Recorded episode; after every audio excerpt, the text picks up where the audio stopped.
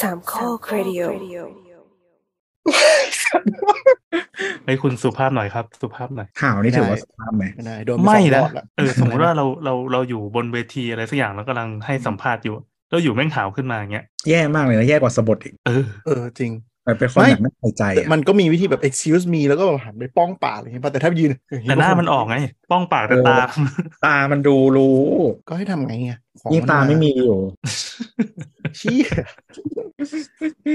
อืมพูดถึงเรื่องนี้บูลลี่ตัวเองหน่อย คือมันมีวันไหนไม่รู้เว้ยอ๋อรู้สึกจะเป็นแอปอ่าเผื่ออ่า NDID อ่ะ อ่าอ่า NDID เวลาเราจะไปเปิดบัญชีธนาคารแอปใหม่ๆอะไรอย่างเงี้ย มันจะใช้ NDID เพื่อที่จะไปยืนยันผ่านอันที่เราแบบคอนเฟิร์มไปแล้วใช่ปะ อ่า มันไม่รู้นะมันมันมันจำไม่ได้ไปสมัครอะไรได้มันเลยสักอย่างมั้งแล้วมัน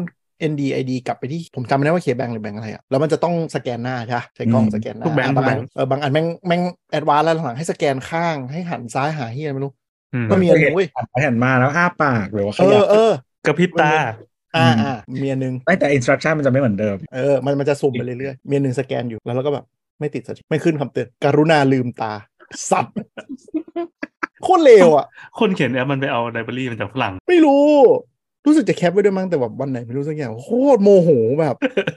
มึงถ้ามึงอยู่อเมริกามึงมีเรื่องแล้วอะกูว่า เออเออ แต่คือแม้แบบถึงแม้ถึงแม้จะดูดูหน้าตัวเองแล้วรู้สึกว่าเออกูเข้าใจแล้วว่าที่แอปมันสับสนเพราะอะไร แต่ก็ไม่ได้เพราะวะ เออ บ้านเราคนเจ๊กเยอะจะตาย นี่ไม่กล้าทำเลสิกเลยเนี่ย ทำไมอ่ะ แฟน เดี๋ยว ผม เครื่องไปทำ ไม่โดนเหรอ ไม่ไม่ไม่ไม่ก็คือแฟนบอกว่าเอ้ยไปทำเลสิกซีเนี่ยเราไปทำมาแล้วดีมากเลยนะนู่นนี่นั่นอะไรอย่างเงี้ยแล้วก็บอกว่าแบบหน้าอย่างเราเนี่ยนะแล้วก็ถอดแว่นด้วยลองลองดูหน้าโดยที่ไม่มีแว่นดีจะเป็นยังไง แล้วแฟนก็ขำโอ้ยโอเคกูไม่ไปทำละ อันนี้แมนช่วยไว้เหรอ จริง อยากรู้ปะล่ะเนี่ยถ้าถอดอะคือคนตาตีเนี่ยแล้วใส่ตาสั้นมากๆ ใส่เรือนหนาว ตามันจะโตไว้ยพี่ อ๋อ เออแล้วถ้าถอดจะเป็นอย่างเงี้ย เออเออเออเออก็ไม่ลืมตาจริง ใช่ มันไม่ลืมตาจริงก็เลยเข้าใจ คือเราเป็นคนที่ อันนี้เราให้ฟังตอนไปอยู่อเมริกา ก็คือเราไปลงคอร์สดำน้ำแล้วก็คือที่นั่นอ่ะ ก็คือดำน้ำเราก็ต้องไปใส่คอนแทคใช่ปะแล้วก็แบบเออลงคอร์สดำน้ำไปสบายเดี๋ยวไปซื้อคอนแทคใส่ที่นั่นคอนแทคน้องเพรสคริปคือต้องไปหาหมอ เออใช่ ให้หมอเขียนใบจ่ายยาแล้วค่อยเอาใบนั้นไปซื้อคอนแทคเว้ย ใช่ใช่ ใช่ แล้วก็ช็อกแบบ กูไปซื้อคอนแทคโง่ๆไม่ได้เหรอนี่นั่นอะไรอย่างเงี้ยก็ไปถึงหมอหมอน่าจะเป็นละตินกันสมหาวก็แบบประมาณว่าแบบเออยูใส่คอนแทคเป็นไหม้เห็นส่วนใหญ่ซื้อคอนแทคหรอนี่นั่นเห็นใส่เป็นตลอดอ๋อพอดีจะเป็นอะไรแต่ไม่เคยใส่เลยอะไรเงี้ยบอกโอเคมาเดี๋ยวไอสอนขั้นแรกนะก็แบบดึงหางตาลง แล้วก็เอานิ้วแปะแล้วใส่เข้าไปในตานะ แล้วเขาแล้วเขาก็เราเราก็ไปทำทำ ไม่เข้า ใช่ แล้วเขาก็พูดว่าแบบ เปิดตาหน่อยนะ แบบ open your eyes wider แต่แล้วผมก็บอกว่า like this is widest ก็คือกว้างสุดที่กูจะทำได้แล้ว แล้วเขาก็แบบโอ้ oh, your eyes are mm, how I put it um quite small หมอไม่อยากเหยียดก็เลยต้องใส่คอนแทคด้วยกันแบบทางตานี่สองตาแบบโอเค อ๋อ ต ใช่เคย นี้ ทำเหมือนกันมันจะง่ายจริงๆถ้าทำสองแปด ใช่ แต่ว่าทำต่อหน้าหมออะหมอบอกว่าคุณเอานิ้วชี้ดึงบนดึงล่างแล้วมันก็ยังไม่ใหญ่กว่าคอนแทค เพราะฉะนั้น เพราะฉะนั้นหมอบอกว่างั้นอาจจะต้องพยายามฝึกสไลด์ก็คือแปะด้านล่างแล้วก็ดันเข้าไป แต่ก็ใส่ได้นะสรุปแต่แบบนี่นี่อ๋อไม่ใช่เว้ยเปิดรูปเจอแล้ว มันขึ้นว่าไม่พบดวงตาในภาพถ่าย อ๋อ เหี้ยกว่าอีก this is like โอ้โหโคตรเหี้ยดอะแมวไม่ส่งรูปไปในกลุ่มเดี๋ยวโดนบูลลี่นั่นแหละ เหี้ยกว่าเหี้ยกว่าให้ลืมตาอีกเนี่ย เออจริงเรียกว่าอ่ะเข้าเรื่องฮะวันนี้มาคุยอะไรกันคอนเฟิร์มใช่ไหมพี่แอน ขอขอเปลี่ยนเป็นเป็นโหมดสุภาพนิดนึงเมื่อกี้เราหัวเราะกันมา อืม อืมนั่นแหละครับ ก็อย่างที่เราก็ก็ได้รู้กันมาตลอดว่าที่ผ่านมาเนี่ยมันจะมีข่าวลือข่าวอะไรต่อมีอะไรเออเราในฐานะของของพอดแคสต์รายการที่ชอบพูดความจริงนะครับ เราก็พยายามจะสยบข่าวลือแล้วกันต่อไปนี้คือคือเรื่องจริงที่มันเกิดขึ้นอ่ะหยุดลือกันได้แล้วครับ คือ เมื่ออาทิตย์ที่ผ่านมานะครับ ที่เรางดกันนะครับก็ก็มีการลือกันว่าเราจะไปทำไอ้นู่นไอ้นี่ มีเคนใช่ไหมเคนไปทำอะไรวะตอนนั้น ผมไม่ได้เป็นคนเท อย่ามาโบย อ้าว เหรอ ใครเทวะ ตัวเทวันหนึ่งคนเทวันหนึ่ง อ๋อตัวเทตัวเทตัวเท มันจะเชื่อ แต่ครับอ่ะอยู่ที่ว่าเชื่อหรือไม่เชื่อนะครับ คือคือเรื่องข่าวเนี่ยมันจริงไม่จริงมันส่วนหนึ่งแต่เชื่อไม่เชื่อมันอีกส่วนหนึ่ง ตอนเนี้ยเราอยู่ในสถานการณ์ที่ณวันนี้เราอัดกันวันพฤหัสนะครับวันที่สิบห้า ครับ ความจริงก็เป็นส่วนหนึ่ง แต่ความเชื่อก็เป็นส่วนหนึ่ง ตอนนี้อยู่ที่ว่าอะไรเสียงดังกว่ากัน มันก็มีคนพยายามจะทำให้ให้ความไม่จริงกลายเป็นความจริง ความจริงกลายเป็นความไม่จริง แล้วเราที่เราเชื่อก็อาจจะเป็นความไม่จริงที่มันจริงกว่าความจริง ไม่นี่มันก็มันก็มีหลายสายใช่ไหมอย่างเช่น มีคนถามนักข่าวว่าเอ้ยแบบสิ่งที่คุณพูดมาเนี่ยว่าเขาเป็นอย่างนั้น ว่ามันแบบอะไรมันเป็นยังไง ถ้ามันไม่จริงทำยังไงเขาก็บอกว่าแบบเขาเรียกว่าอะไร ชื่อเสียงของผมก็จะป่นปี้หมดนะฮะ อืม ส่วนพวกนักวิชาการบางคนเขาก็บอกว่าเอ้ยแบบ ข่าวบางทีอะมันก็เขาเรียกว่าอะไร การให้แถลงข่าวอะไรออกมา มันก็กลารเป็นแบบการนำกระแสข่าว อื นะ ม ไม่ว่าจะเป็นแบบนำไปทางไหน เพื่อให้ข่าวลือมันหายไป แต่ว่า อืม ความจริงบอกหมดหรือเปล่าก็ไม่รู้ เพราะฉะนั้นก็เราเรากำลังจะบอกว่าการที่เราทำแถลงการเทรายการไปชุยๆสัปดาห์ที่แล้วเนี่ยเราไม่ได้ทำไปด้วยความชุยหรอกวะเรามีความจริงอยู่ข้างหลังนั้นเสมออ ม สรุปก็คือตัวตัวเท สรุ อั ป นนี้คือยังไงคือจะบอกว่าข้างหลังแถลงการณ์มันมีความจริงซ่อนอยู่ ซึ่งมันไม่ตรงกับที่แถลงก็ได้ใช่ไหม ก็ก็ใช่ก็ใช่ แต่แต่มีข่าวว่าอยู่ๆมีคนคนหนึ่งไปจองรถมา ดื้อๆเร็วๆเลยนะ แต่มัน เนี่ยมีเห็ หลั นไหม กฐานอยู่ไงมันมีหลักฐานไง บางครั้งมันไม่เป็นข่าวเว้ยความจริงมันเกิดขึ้น โดยที่ไม่ต้องเป็นข่าวก็ได้ ใช่ อยู่ๆมันจะมามันก็มา คือมีเรามีเราเราได้รับการกล่าวหานะฮะว่าเฮ้ยมันไม่ ไม่มี เห็นต้ใครพูองไปด ทำ ว่าเป็นใคร เออ อืม ไม่รู้ไอ้คนคนนั้นเขาบอกว่าแบบรายการ ตอนตอนตัวเราอ่ะ อะไรของพูดเนี่ยโหเออคิดอะไรแต่เขาก็บอกว่าแบบเนี่ยเราเทรายการเราแบบหาข้ออ้างนู่นนนั่นอย่างนี้ไปงั้นนะฮะไม่ครับผมไปจองรถจริง ก็ถ้าใครไม่ไม่ไม่ถูกใจนะฮะแบบว่าขี้เกียจหรืออะไรอย่างเงี้ยมาจ้างได้นะครับจะทำให้ถูกใจนะฮะส่วนถ้าไม่จ้างก็เงียบๆไป ๆ ครับเป็นรายการจัดตามอารมณ์ฮะจะลายปาก ครับ ก็ไม่ใช่ไม่ได้สัปดาห์เว้นสัปดาห์บางเดือนมาสามบางเดือนมาสอง เริ่มเซอร์ไพรส์ขึ้นเรื่อยๆแล้ว มายุ่ง โอเคมามามามาเข้าสาระกันดีกว่าวันนี้เราง่วงแล้ว เออดอกโดนไปโดนไปสองหลอดแล้วเนี่ย มาครับ คนงง เกิดอะไรขึ้น เดี๋ยวเราบอกสถานการณ์ตอนนี้ก่อนก็คือสัปดาห์ก่อนหน้า ก็คืออีพีก่อนหน้าเราคุยกันเรื่องรถ EV มาแล้วครั้งหนึ่ง ซึ่งครั้งนั้นมันจะเป็นก่อนงานมอเตอร์เอ็กโปหรือมอเตอร์โชว์มอเตอร์เอ็กโปปลายปีเออมอเตอร์เอ็กโปนะครับ ไม่จำไปไม่จ ไม่ไม่ไม่จำแบบมันเป็นสิ่งที่ไม่ต้องจำเหมือนสัปดาห์หนังสือกำพากรรมหนังสืออะจำไปเพื่ออะไรวะ ก็เรียกว่างานหนังสือ แต่ เออ มึงก็ งานหนั เรียก งสือ เรียกเรียกว่างานมอเตอร์สักอย่างตลอดเว เออ ลา นั่นแหละครับ ำแล้วมันมีงานอื่นอีกนะที่แบบเฮี้ยๆกว่าเนี้ย นี่ อืม เลเวลเฮี้ยๆกว่าเนี้ย มันมีงานหนึ่งยุบไปแล้วอ่ะออโต้ซาลอนอ่ะเห็นมาใส่เสื้อกันเดินในงานมอเตอร์โปอยู่ เอ้าจริง ๆ เลยไม่รู้ว่าเขามาในฐานะบูธหรอหรือมาฐานะอะไร เพื่อเหลื สื่อ อ เปล่า อะไรนะ สื่อหรือเปล่า เป็นไปได้ เพราะเขาก็เป็นสื่อใช่ไหม น่าไม่รู้น่าจะมาเพราะว่าอย่างเอ่อคนที่จัดโชว์อ่ะกรังปรีสเขาก็เป็นสื่อมาก่อนป่ะใช่ไหม คือมันมีงานมาก่อออโต้ซาลอน แต่ว่ามันแบบมันเศร้ามากอะ่ะ เพราะมันจัดตอนโควิดระบาดเลยมั้งเดือน 6 2022 อ่ะ มันก็เลยเงียบๆไปเลย อืม ก็เอ่อมอเตกโปเนาะเราก็ไม่อธิบายรายละเอียดงานแล้วกัน เพราะมีตอนเก่าๆปีที่แล้วมั้ง เราอธิบายไปค่อนข้างเยอะเลยเกี่ยวห้องงานมอเตอร์โชว์มอเตกโปเขาไปค้นค้นหากันเองเนาะ ครับ ก็นะฮะก็มีงานนั้นแล้วก็มีงานหนึ่งที่ที่น่าจะขโมยซีนที่สุดเลยมั้งคือคนจัดมอเตอร์โปคงเซ็งๆก็คือนะเทสลาที่เราเก่งไปตอนต้นเดือนเนาะว่าจะมีนู่นนี่นั่น สวัสดีประเทศไทยที่แ ก็มีข่าว เปิด ลือนะครับ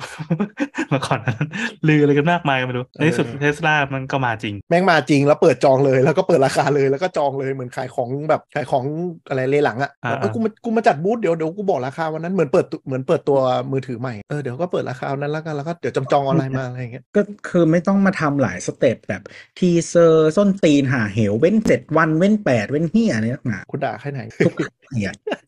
กว่าจะเปิดราคานะรอไปครึ่งปี รอกระแสกัน เออทำมาเป็นสเต็ปนะ โฆษณาตัดก่อนนะสามสิบวิเป็นเอ้สิบห้าวิทีเซอร์นะ แล้วก็มาปล่อยตัวสามสิบตัวฟูหนึ่งนาทีส้นตีนอะไรไม่รู้ซาน ต้องมีแบบ secret league ด้วยเนาะเก่งราคา ต่ ว อง เล ใน ย พื้นฐาน ส่งให้นักข่าวเท่านั้นแหละ ใช่ ส่งให้ไปโยนหินถามทางแล้วดูก็ดูก็รู้นะ อ่ะก็เทสลามาเลยมาตอนแรกที่เราเก่งกันมาในตอนที่แล้วเนาะที่ไม่เทว่าแบบน่าจะมาช่วงเดือน 12เงี้ยแล้วก็ราคาไม่ถึงก็ก็เพราะว่าเรากลับแอบไปย้อนกลับฟังตัวเองก็เออกูเก่งถูกเหมือนกันนี่หว่าไม่เขินละ แน่ แต่ที่น่าจะเก่งผิดก็คือเรื่องตัวเมืองไทยเป็นเปิดตัวมาขาย พร้อมกัน ครบทุกรุ่นอ่า อืม โมเดล3โมเดล Y ครบทุกรุ่นนะซึ่งเซอร์ไพรส์พอสมควร ทริม ซึ่งก็เป็นไปได้จริง ๆ ว่าตามที่เทสลาอ่าท่านประธานของเทสลาเอแพเป็นรู้สึกเป็นคนไต้หวันเอ้ยไม่ใช่เออไต้หวันไต้หวันก็ค่อนข้างพูดตรงๆ ว่าให้ความสำคัญกับประเทศไทยพอสมควรครับล็อตแรกประมาณ5อ่าพันห้าร้อยคัน ภายในเดือนทยอยลงถึงเดือน 2 เดือน 3 ทันแน่นอน แล้วก็มีข่าวว่าเพิ่มเพิ่มด้วยได้มา คือพันห้าร้อยเนี่ยที่เขาคาดการไว้เนาะแต่ว่าเขาก็บอกว่า จากยอดจองมาแล้วเนี่ยเขาก็จะพยายามให้มันทั้งหมดภายใน first quarter ก็จะเป็นการเปิดตัวที่ค่อนข้างอลังการ แต่ว่าเออตอนแรกก็เราก็นั่งจ้องจ้องๆแล้วว่าจองดีไหมวะสี่พันจองแล้วกูไม่เอากูทิ้งเนี่ยไหมวะหรือไงที่วะก็ท้ายมองไปมองมาก็สักหน่อยว่ะกดไปก่อน แล้วค่อยว่ากันหันไปหาสิ่งของที่เราจะสามารถแปลงเป็นทุนได้นะแล้วเดี๋ยวค่อยว่ากัน เดี๋ยวนะแปลว่าสิ่งนี้จองไปก่อนแล้วอาจจะเอาหรือไม่เอาก็ได้เงี้ยเหรอแต่ ก็ ว่า ทิ้งสี่พันไง ก็มันแค่สี่พันไง ส่งต่อได้ไหม ไม่ได้ ไม่ได้ แต่ในครอบครัว ไม่แน่ ด้ ใจอาจจะยากอ่ะ ได้หรือไม่ได้ไม่รู้แต่อาจจะยาก แล้วก็ข้อมูลอ่ะ จริง ๆ เหมือนมันจะเขียนอะไรวะ เงินดาวน์และดอกเบี้ยไว้ แต่เป็นดอกจันว่าไม่จริง เงินดาวและดอกเบี้ยที่ให้กดมันเป็นคอนฟิกูเรเตอร์เฉยๆ คือหมายถึงว่าเป็นแค่เครื่องคิดเลข ไม่ได้พูดเลยว่าจะมีเงินดาวเท่าไหร่ลดเท่าไหร่ก็เดี๋ยวคุยกัน คือมันก็เปิดตัวตามสไตล์บริษัทเทคสตาร์ทอัพมากคือ ไม่มีข้อมูลนี้ยอะไรเลยแบบ มีแค่ราคากับคอนฟิกอะไรได้ แต่ว่ารายละเอียดว่าวันรับรถยังไงจองยังไงซ่อมยังไงไม่มีใครตอบได้ อันนี้คือวัดใจเหมือนซื้อมือถือจริง ใช่ใช่แต่ระบบเขาจะเป็นเป็นพอเราจองเข้าไปปุ๊บเนี่ยมันเขาจะแอสไซน์คนที่เรียกว่า Tesla Advisor เป็นผู้ อ่าม มาติดต่อกับเรา ๆ เรียกว่าเป็นเซลล์แล้วกัน ประมาณนั้น แต่ก็ตอบคำถามดีคล่อง แต่ว่าคล้ายๆพนักงาน Apple นะคือ อ่า ตอบคล่องตอบเร็ว แต่บางอย่างกูว่ามึงมั่วนึกออก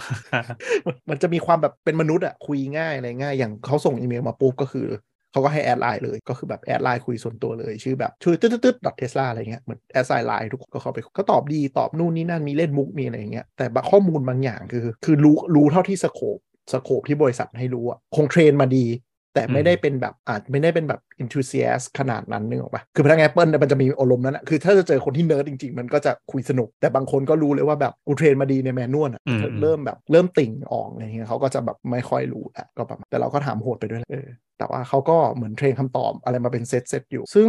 รถในไทยเว้ยมันมีแปลกอย่างหนึ่งคือ จากที่เราเคย cover ข่าวไปว่าเทสลาแม่งพยายามตัดเซนเซอร์ทุกอย่างหมด ปรากฏรถไทยคอนเฟิร์มว่ายังมีอุลตราโซนิกเซนเซอร์อยู่ อืม นะครับเซนเซอร์ไอ้ไอ้ปิ๊บปิ๊บถอยที่กันชน คอนเฟิร์มว่ามี คือเราถามไปทุกช anel คือตอนนั้นเหมือนเทสลามันยังเละตุ้มเป๊ะมาก โทรเข้าไปใน call center อะไรอย่างเงี้ยคือคือเบอร์ขึ้นเว็บมานะ แต่โทรไปก็คือแบบบอกแบบเป็นเสียงอัตโนมัติว่า กรุณากรอกรหัสหมายเลขหมายเลขการสั่งซื้อของท่านนู้นนี่นั่นเลยพอกรอกไปก็เงียบแล้วเป็นทิ้งข้อความ คือปูระบบรอไปก่อน แต่ว่า ใช่ ของข้างในยังไม่เสร็จ ใช่ แต่วันสองวันมาเนี้ยเราได้รับอีเมลตอบ เราได้รับไลน์ตอบ เราได้รับโทรศัพท์ตอบทุกคนเหมือนแบบตอบทุกช่องทางกลับมาพร้อมกันอะไรเงี้ยแล้ว อ่า คนที่โทรมาแล้วก็แบบ เอ๊ะผมได้รับคำตอบแล้วนะมันอย่างนี้บอกอ๋อแล้วครับ ช่วงนี้ระบบมันอาจจะวุ่นวุ่นๆนิดนึงทุกคนกำลังพยายามจัดระบบอยู่นู่นนนะแต่ก็คือเราถามคำถามเดียวกันทุกช่องทางตอบตรงกันหมดว่าคอนฟ lict ไทยมีแน่นอนแล้วก็บอกเอ๊ะแต่เห็นแบบแถลงการณ์คุณจะตัดทั่วโลกไม่ใช่เหรอ global launch บอกอ่า global rollout อะไรอย่างเงี้ยเขาบอกว่าใช่ครับ แต่ว่าทางเราดูแล้วว่าเป็นคอนฟ lict ที่เมืองไทยที่ยังจำเป็นต้องมีอาจจะแบบบ้านเรามันขับรถเฮียหรือเปล่าที่ไม่แน่ อัด ใจ เสียงไว้หรือเปล่า ไม่มีรายลักษณ์อักษรหรือเปล่า เราว่ามีแต่ว่าคำว่ามีเนี่ยมันคือแสดงว่ารถตกหลุนบอกว่ารถค้างสต็อกนึกออกว่า อัน เรา อัน เกิ ใหม่มัน เยะ ตัดใช่ป่ะ อันใหม่มันตัดแต่เมืองไทยยังมีก็เป็นไปได้ไหมว่าจะเป็นคอนฟิกเก่า แต่เราก็ถามไปแล้วว่าเป็นรถคอนฟิกเก่าหรือเปล่าเขาบอกไม่ครับเป็นคอนฟิกใหม่เลย ห ซึ่ รื ง อว่ามันมันมันแบบร e เจน a ลด้วย เป็นไปได้ คือหมายถึงว่าไอตัวอัพสเป โร ค งงานเองอาจจะไม่ตัดหรือเปล่า ใช่ หรือไม่ก็ตัวอัพสเปคอะเอาไปประเทศโลกที่หนึ่งก่อน แล้วของเราอะปี 2 3 ก็ยังใช้คอนฟิกนี้นึกออกไหม อ๋อ คือเหมือนเหมือนยุโรปอะมเนอร์เชนลดไปแล้ว แต่ของไทยคิวเราเนี่ยเป็นปีปลายปีหน้า เพราะฉะนั้นปี 2 3 ของเรายังเป็นคอนฟิกเก่าเขาก็เลยไม่ได้โกหกว่ารถเราเป็นรถใหม่ปี 2 3 แต่ ก็ไม่ใช่ถามทั่วโลกไง ใช่อะไรอย่างนั้นก็เป็นไปได้ครับ แล้วก็เออก็มีการตั้งกรุ๊ปเทสลงเทสลาไลน์ไลน์แล้วก็ไปสิงอะไรอย่างเงี้ยก็มีดรามุ่งดราม่ากันเละเทะ กูคนโง่เหรอ ดราม่าประมาณไหน เออล่าสุดในกรุ๊ปไลน์เทสลามีคนไปเหมือนกับพอรวมๆตัวกันตอนนี้พันกว่าคนละ ก็เหมือนรวมตัวกันจะไปร้านฟิล์ม เพื่อทำกรุ๊ปบายนี่ออกไหม อ่า อ่าว่าแบบไปต่อรองร้านฟิล์มแบบ 10 20 คันเราส่วนลดนี่นั่นอะไรอย่างเงี้ยแล้วก็เหมือนมีตัวตั้งตัวตีคนหนึ่งเขาแบบชวนชวนๆกันไปตั้งกลุ่มใหม่อะไรอย่างเงี้ยว่าจะได้เออเป็นคุยเรื่องฟิล์มอย่างเดียวจะได้ต่อรองให้มันเป็นแบบชุดเดียวกันนี่นั่นแล้วอีท่าไหนไม่รู้ก็เห็นมาโวยวายในกลุ่มใหญ่แล้วว่ามีอยู่ๆคนหนึ่งเขาไปเตะทุกคนออก แล้วก็แอดใหม่แล้วบอกว่าไอ้ตัวตั้งตัวตีเนี้ยเชิดค่าในหน้าไปแล้วโกงทุกคน เอ้า เอ้า แต่ว่าแต่ว่าเหมือนคุยไปคุยมาก็คือ ไอคนที่เตะทุกคนออกอะคนนั้นน่ะน่าจะเป็นคนจะเข้ามาโกงแล้วดึงชุดใหม่เข้าไป อ๋อ เพราะว่าลายมันใครเตะใครก็ได้ปะวะ น่าจะอย่างนั้นมั้งไม่รู้เห็นมาโวยวายกันอยู่ เก่ง แต่ว่าไอคนเนี้ยเหมือนกับเขาไปเขามามีกรุ๊ป BYD ก็โดนอย่างนี้กัน อ้าวเหรอ โกงฟิล์มอย่างนี้แหละทำมาเป็นว่าแบบเออรวมตัวกันแล้วคนนี้แบบได้ค่าในหน้าได้ค่าคอมไปแล้ว แบบเอาไม่ยอมแนะนำทุกคนผมเป็นตัวแทนจากร้านเองขึ้นมาคุยกับตรงกับทุกคนครับอะไรอย่างเงี้ย อืม แต่แชทมันมีพิรุธมากเพราะว่าคนอื่นเขาแคปมาคือมันบอกว่าเออเนื่องจากร้านเราเป็นร้านใหญ่มีคนดูแลหลายคนไม่สะดวกให้เบอร์มือถือกรุณาแอดไลน์ทิ้งไว้ได้เลยนะครับ โอ้โหชัดเลยโจร ส่งแล้วก็มีดราม่าก็คือจองแล้วไม่ได้อีเมลอ่ะตอนจองเสร็จปุ๊บเนี่ยเทสลาเขาส่งอีเมลเซอร์เวยมาว่าแบบยินดีด้วยกับการจองเทสลาของคุณนะอ่ามิสเตอร์ตื้อๆคนนี้จะเป็นเทสลา a d v i เซอร์คุณ เราแนบเซอร์เวยมาด้วยให้ช่วยกรอกหน่อยว่าในลิสต์ที่คำถามทั้งหมดที่เขามีอ่ะอยากตอบยังไงบ้าง ซึ่งมันมีแบบจะกู้แบงค์ไหนจะติดวอลชาร์ตไหมนู่นนั่นอะไรเงี้ยซึ่งทุกคนงงว่าแบบมึงยังไม่มีรายละเอียดเลยมึงจะถามเรากูจะซื้อไม่ซื้อแต่เหมือนกับ พอคุยละเอียดแล้วคือเป็นแค่เซอร์เวย์อยากรู้เฉยๆว่าแบบแบงค์ไหนป๊อปปูล่าในหมู่คนที่จะกู้ หรือว่าจะจะติดวอลชาร์ตกันเยอะไหม อืม แม่งฝุ่นตลบมาก คืออารมณ์ประมาณว่ากูยังไม่ได้สต็อกวอลชาร์จเลยว่ากูจะสั่งมาเท่าไหร่ดีวะ นั่นกูส่งเซอร์เวย์แล้วกัน คนก็เลยแบบงงๆ แล้วมันก็ดราม่าวันแรกว่าไออีเมลเนี้ยส่งไม่ครบทุกคน บางคนก็แบบไม่ได้อีเมลเลยไม่ได้อีเมลเลย ฉันจะได้ลดไหมนู่นนี่นั่นมีความประสาทแดกระดับหนึ่งเหมือนคล้ายๆ iPhone เปิดตัวใหม่ประมาณนั้น บ้านเพิ่งมีเงินเนี่ย อ่าใช่แล้วก็มีดราม่าล่าสุดแต่ว่าเออมันคนพบว่าอย่างหนึ่งว่ามันมีคนจองเทสลาคือ ไม่เคยรู้แบบสเกลประมาณรถยุโรปอะคือหมายถึงว่าอาจจะขับรถญี่ปุ่นมาตลอดเนี้ยแล้วเจอคาบอะไรนะ กับคุกกี้ ขับอะไรนะ คุกกี้ คุก คุ กี้ กกี้คุกกี้ ไม่น่าไม่น่าเออแต่ว่าอย่างในอเมริกาเนี่ยเอ่อคนที่ซื้อเทสลาอัพขึ้นมาจาก Prius เยอะสุด อืม อีลอนมัสก็เคยบอกก็คือไม่ใช่กลุ่มคนที่เล่นรถยุโรปหรือรถแบบเขาเรียกว่าอะไรนะมอเตอร์เฮดอะคนที่ชอบรถจริง ๆอะมาซื้อ แต่จะเป็นคนกลุ่มหนึ่งที่ชอบเทคหรือว่าแบบเน้นรถที่มันแบบมีอะไรใหม่ ก็คือกลุ่ม อืม ซื้อ Prius คือกลุ่มที่ซื้อไฮบริดนึกออกปะเป็น กลุ่ม ผมที่ทุกคนเหยียด เฮ้ยถือว่าเขากล้าเขาท้าทายออก ไม่ มา ทุก สร้า คงอนเป็ อน กมากล้า ทุกคนขับพีอุด เออก็จะเป็นกลุ่มที่เหมือนกับซื้อรถในระดับที่เออกูชอบเทคโนโลยีอะไรอย่างเงี้ยก็ขยับมาเล่นเทสลา คนขับพีอุดที่อเมริกามันไม่ใช่คน มันไม่เหมือนคนที่ขับพีอุดที่บ้านเรา เอาเหรอ เข้าใจ เออ ทำไม คือมัน ความ คือมันจะมีคนเหยียดประมาณว่าแบบเหมือนมึงเป็นคนวีแกนอ่ะ ใช่ใช่ เป็น จะมีลัทธิ เผ่านะ อ่ามีความเป็น ใช่ ลัทธิ ใช่ มีความเป็นแบบฉันขับ Prius ฉันรักโลกในอเมริกาก็คือจะแบบแขวะๆเอ้ยฉันขับ Prius นะฉันรักโลกบอก Prius นี่ดีมากเลยนู่นอะไรก็จะมีความแบบโดนแซะๆนิดนึงแต่จริงสแตทตัวนั้นที่ Prius มาเทสลาเยอะสุดน่าจะเป็นที่แคลิฟอร์เนียเพราะว่าแคลิฟอร์เนียมันเทสลามันไปขายอ่ะ อืม ทีนี้พอยก็คือล่าสุดก็มีดราม่าว่าค่าประกันเนี่ยมันน่าจะประมาณ5 6หมื่นเลย ถึงแม้ว่าจะเข้าไทยแล้ว ตอนแรกที่คนบอกอุ้ยเทสลาเข้าไทยแล้วราคาลงประกันต้องถูกลงใช่มันก็ถูกลงแล้วนะจาก เหมือนล็อตที่มีเกรย์เข้ามาเยอะมันก็เท่าไหร่เจ็ดแปดหมื่นป่ะ แปดแปดหนึ่งเก้าใช่ แล้วก็หล่นลงมา โอ้โห เหลือประมาณเก่งแล้วว่าน่าจะห้าหกซึ่งรถยุโรปตัวเริ่มต้นอะพวก GLA วันอะราคา 2 กัน แต่คือมันจะมีคนบอกว่า เฮ้ย ผมจ่ายจริงไม่เท่านี้ 3 4 หมื่นเองคุณต้องดูว่า 1 คุณมีเบี้ยประวัติดีหรือเปล่า บางทีมันลดเป็นครึ่งเลย 2 ไม่แล้วรุ่นคืออย่างรุ่นสมมติเอาจริงๆรุ่นรุ่นรุ่นถูกๆที่มันเป็นรุ่นพิเศษของเอ่อพวกรถยุโรปบางทีมันความเสี่ยงมันอาจจะเยอะกว่ารุ่นกลางๆด้วยซ้ รุ่นยอดนิยมมันก็หาอะไรง่ายกว่าอะไรกว่า หรือยังประกันบ้านเราซ่อมห้างซ่อมอู่ก็ไม่เท่ากัน แต่ อืม เบี้ยตั้งต้นมันประมาณนี้แหละ แต่ถ้าเทสลามันขายดีแล้วมีวอลลุ่มเยอะ บริษัทประกันก็อาจจะกล้าเสี่ยงลดราคาลง หรือว่ามีเบี้ยเอ่อเบี้ยประวัติดีก็ลดลง 25-50%แล้วแต่ไป ำคือเรื่องซ่อมมันยังไม่รู้ด้วยเขาก็ต้องตั้งแพงไว้ก่อนมันก็เป็นธรรมดา ไม่มีปัญญาก็ไม่ต้อง ไม่นะแล้วแล้วมันจะอีกนานไหม กว่าจะเราจะเห็นการเปลี่ยนแปลงของเบี้ยมันนะ อย่างน้อยต้อง ไม่รู้ ไซเคิลหนึ่งหนึ่งแหละล็อตแรกที่รับกันช่วงไตรมาสหนึ่งอะก็ต้องผ่านไปอีกไตรแบบปีถัดไปแล้วเขาจะ คืออย่าง โอน เออ ต่ สักปีหนึ่งอ่ะที่บริบริษัทประกันเขาถึงจะรู้ แล้วก็จริง ๆ มันก็อาจจะมีข้อมูลอย่างเช่นจากรถไฟฟ้าอื่นๆอ่าแต่ว่าของเทสลามันจะค่อนข้างพิเศษ เพราะว่าอย่างที่เราคุยกันว่ามันไม่ได้ทำศูนย์บริการแบบเดียวกับยี่ห้ออื่นๆ คืออย่างตอนเนี้ยเอ่อน้องแมวอะไรที่วิ่งกันเยอะแล้วอะไรอย่างเงี้ย หรือว่าน้องกีตาร์ที่ที่เริ่มเยอะอะไรอย่างเงี้ยก็เดี๋ยวมันก็น่าส่วนหนึ่งมันก็จะถูกถูกใช้เป็นข้อมูลเนาะเออแต่ว่ามันก็จะมีความต่างของมันอยู่อย่างที่บอก ใช่ก็เดี๋ยวต้องดูว่ายังไง แต่คิดว่ามันอาจจะลงหรือขึ้นก็ได้ เพราะว่าก็สิ่งที่เราไปเล่าเล่าไปในตอนต้นปีไอ้ยตอนต้นเดือนเนาะก็กูดแคทก่อเรื่องมาก กลายเป็นว่าบริษัทประกันก็สยอง EV กันระดับหนึ่งเบี้ยก็เลยอาจจะยังไม่ลดเท่าไหร่อ่าแต่เรื่องประกันมีสนุกสนุกนิดนึงคือถ้าเป็นที่อเมริกาเขามีประกันเทสลาขายประกันด้วยเทสลาอินช r รันก็คือแต่เทสลาเป็นกึ่งกึ่งโบรกเกอร์นะก็คือประมาณว่าแบบฉันมีรถที่จะขายเท่านี้ ประกันคนไหนจะมารับประกันอ่าผ่านทางเราบ้างความเจ๋งของมันคือประกันซื้อผ่านเทสลาเนี่ยมีทั้งถูกโคตรและแพงโคตรเพราะ เทสลาใช้ข้อมูลการขับรถส่วนตัวของคุณประเมินเบี้ยประกันทั้งหมด ซึ่งใน reddit ก็มาแชร์กันอยู่ว่า เพราะว่าเบี้ยประกันมันปรับเพิ่มรอบนี้เป็นรอบปรับพอดี มันมีคนทั้งขึ้นเยอะลงเยอะ reddit มันก็กำลังแชร์กันว่าเพราะอะไรวะทำไมเบี้ยคนพบอย่างหนึ่งคือใครขับรถหลังเที่ยงคืนถึงหกโมงเช้าเบี้ยจะขึ้นเยอะสุด หึ เพ มี ราะ ความ ว่า เสี่ยงเนอะ ใช่ก็คือเมาและอุบัติเหตุ สแตทนี้เอามาจากตัวเทสลาเองในปี ใช่ ต่อไปงั้นอะไรอ เท ย่าง ส งี้ ลา ใช่ไหม ดึงข้อมูลจากโลกการขับของคุณ อ่า แล้วก็เป็นเหมือนแฟกเตอร์ว่าถ้ามึงขับกลางคืนเยอะเบี้ยจะโดน cover เดี๋ยวนี้มันก็จริงๆที่ไทยมันก็เริ่มมีที่คนที่บริษัทประกันเขาให้เอา ODB ไปไปเสียบที่เครื่องคุณอ่ะ ประกัน อืม เปิดปิด เออ แนวนั้นอ่ะ เฮ้ยนี่โซเชียลเครดิตนี่หว่า ใช่ อืม มันคืออย่างนั้น คืออเมริกามันเป็นประเทศอย่างนี้อยู่แล้ว คือ คือเราพูดไปในคุณหมอขาเนาะว่าอย่างบริษัทประกันอย่างเงี้ยเขาจะให้เครื่องมือมาใช้คุณเพื่อดูสุขภาพเรื่อง เบิกประกันไปอะ อ่า เขามี tracker หมดว่าคุณใช้ไม่ใช้ แล้วถ้าไม่ใช้ปุ๊บเบี้ยขึ้น พวกเครื่องวัดหัวใจ เครื่องวัดการฉีดเบาหวานความดันเป็นส่งข้อมูลเข้าส่วนกลาง เพื่อดูว่าคุณกินยากี่อะไร แต่อันเนี้ยคือมันต่างจากจีนนะ หมายถึงว่ามันเป็นโซเชียลเครดิตที่คุณออฟอินเพื่อผลประโยชน์บางอย่างเนกอะไหม อ่า อ่าอ่าเลือกได้ อ่า แต่จีนเลือกไม่ได้ ใช่ อะไรอย่างนั้นแต่ว่าจริงๆ ของอเมริกามันก็จะมีระบบแบบ นอกจากเครดิตที่เกี่ยวกับสุขภาพหรือประกันรถแล้วอะไรอย่างเงี้ยมันก็จะมีเรื่องของแบบ financial credit credit bureau อ่ะซึ่งซึ่งที่อเมริกาไม่มี credit bureau ใช่ไหมมันจะมีบริษัทที่ที่ทำหน้าที่เหมือน credit bureau แทน ก็ทุกอย่างที่คุณทำ transaction บ้าๆบอๆอะไรอย่างเงี้ยก็เก็บหมดอ่ะ ค่าน้ำค่าไฟนะฮะ ที่อเมริกาลืมจ่ายนี่ไม่ใช่แค่โดนปรับติดประวัตินะครับ คืออเมริกาเป็นประเทศที่บางทีมีเงินสดก็ซื้อของไม่ได้ ถ้าเครดิตด้วยเพราะอะไรก็ไม่รู้อ่ะก็อันนี้เป็นเรื่องของเทสลาเนาะ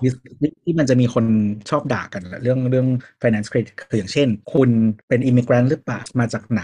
เป็น race อะไรอยู่เขตไหนเมืองไหนแล้วเนี่ยมันมีผลแล้วมันจะมีความแบบเออบางคนเขาจะเรียกว่ามันเป็นแบบ structural racism อะหมายถึงว่าด้วย เป็น โครงสร้างของ discriminate เออระบบสังคมต่างๆ มันทำให้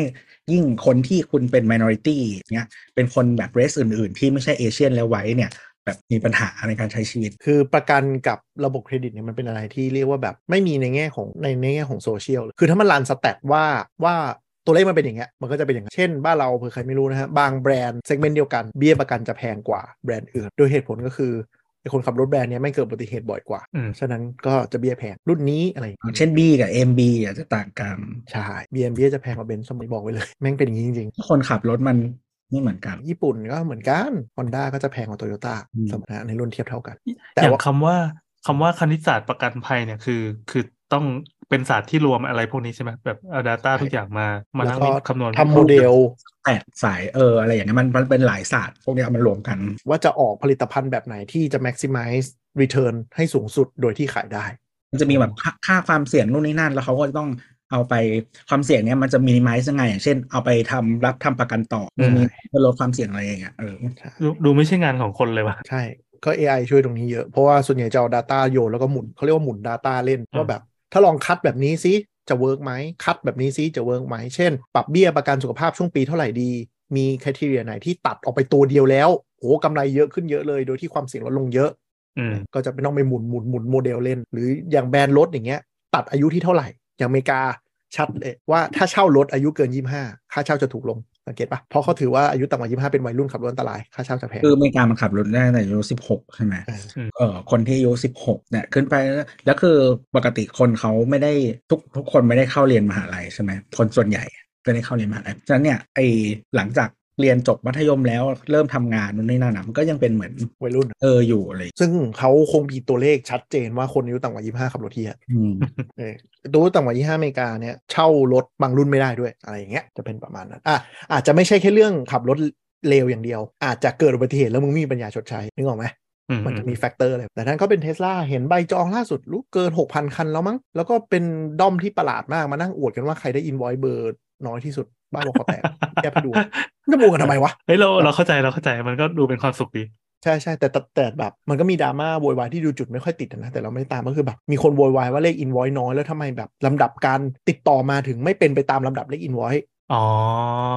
ครับ ซึ่งแบบไม่เกี่ยวไหมเขาจะส่งรถยังไงเขาจะเอาล็อตแรกเข้ามาจะคันไหนก็แล้ว แต่เขาจะจัดสรรไหมเขาไม่ มัน ได้ จะไม่ใช่คอนฟ lict ที่มึงซื้อก็ได้ คือใช่ประเด็นก็คือเทสลาไม่ได้บอกอยู่แล้วว่าจองก่อนได้ก่อน แค่จะมาเป็นล็อตแล้วแต่การจัดสรร ซึ่งมันก็มีคนประมาณว่าแบบหูฉันจองอินวอยหมายเลขสองเลยทำไมยังไม่ได้รับการติดต่อ ฉันต้องได้ลดคน เงิน แร มันกก็ ๆสิ คือเกรย์อีดอกเรื่องมากนะ อะไรอย่าง ตังค์น้อยอย่าพูดมาก อืมแล้วก็มีอันหนึงก็เอออันนี้นิดหนึ่งกลุ่ม EV แม่งท็อกซิกนิดหนึ่งก็คือ คือมัน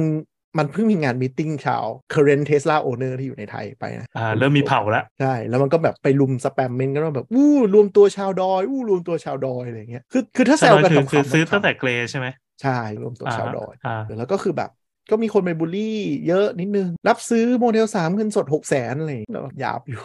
ไม่มีเงินอย่างเขาก็อย่าพูดมาก มันก็เลยแบบก็เลยตีตีๆกันอยู่ช่วงนี้ เออมัน ค มันก็เป็นคำถามเหมือนกันว่ามันต้องปล่อยเท่าไหร่แล้วตอนเนี้ยเมื่อออฟฟิเชียลปล่อยมาแล้วอะ เอ่อ เป็น โมเดล ทำไง 3 โมเดล 3 โมเดล 3 ตัวเริ่มต้นเห็นเกรดโพสต์ล่าสุด 2 ล้าน 3 ครับ2 นี่คือมือหนึ่ ล้าง มือหนึ่ง อันนี้คือ แพง พรี กว่า เมียมในการเอาเลยไง อ่าแพงกว่า 6 0 0 0 0นแพงกว่า 6 0 0 0 0 แล้วก็ไม่มีไม่มีประกันศูนย์ไทยอะนะ แต่ก็ เสียสิ มี ทธิ์ ของแถ ต่าง ม ๆไป ฟิล์มเฟิ ใช้ ร์ม ซูเปอร์ชาร์เจอร์ได้ เออ MD เอ่อเทสลาประเทศไทย คนที่เป็นเอ a c อะเขาสัมภาษณ์พูดว่าไม่แน่ใจว่าจะอัปเดตให้ เทสลาเกรย์ใช้ซอฟต์แวร์ไทยด้วยได้ไหมตอนก็คือคือเทสลาเนี่ยถ้าจะใช้ซอฟต์แวร์พื้นฐานมันใช้ได้ฟรี แต่ถ้าจะใช้พรีเมียมคอนเน c ติวิตี้ก็คือต้องจ่ายซิมรายเดือน ในการนาวิเกตในการเอ่อ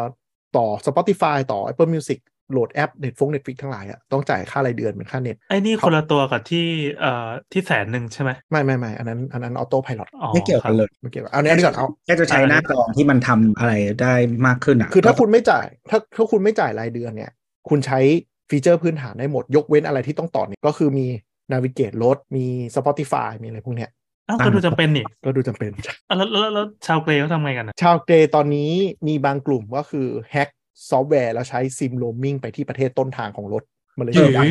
ดัอ ฝั่งงเท่ ยุโรปฝั่งฮ่องกงฟังก์ชันไม่เท่ากัน อ่า อ๋อ ซึ่งรถฮ่องกงมันก็จะเล่นนู่นเล่นนี่ไม่ได้อยู่แล้วอะไรอย่างนี้ เออรถฮ่องกงอ่ะแทแทบทำอะไรไม่ได้เลย คือรถรถยูเคจะมีข้อดีก็คือทำนู่นนี่นั่นได้ แต่ว่าประกอบห่วย รถฮ่องก งล่าสุดนะครับ โดนบล็อกเซนทรีโหมดแล้วก็คือโหมดกล้องวงจรปิดตอนจอดรถ เพราะว่ารัฐบาลจีนบอกว่าไม่ได้ มีคนเอาเทสลาเข้ามาจอดในหน่วยงานราชการแล้วกดเปิดเซนทรีโหมดไว้บันทึกออกไปก็เลยแบนแม่งเลยนะครับซึ่งก็กลายเป็นว่า จ่ายเงินแล้วฟีเจอร์ลดลง จ่ายแพงกว่าแล้วฟีเจอร์น้อยกว่า มีอยู่จริงนะอ่ะทีนี้ไอ้พวกเนี้ยก็คือเหมือนเหมือนเทสลาประเทศไทยเขากำลังปรึกอ่าปรึกษากันภายในอยู่ว่าจะปล่อยให้ใช้ไหมคือเหมือนเหมือนเหมือนปลดล็อกโซนอะ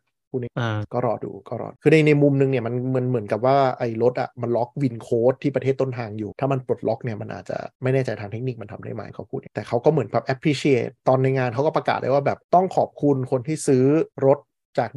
เกรย์มาร์เก็ตที่ทำให้เราคิดว่าดีมานที่เนี่ยค่อนข้างแข็งแกร่งเขาก็ไม่ได้ อืมอืม ทิ้งคน คือนี่ฟังดูแล้วเทสลาเขาไม่ใช่เป็นแบบเหมือนแค่เอ้ยโลกที่สามประเทศหนึ่งกูปล่อยขายไป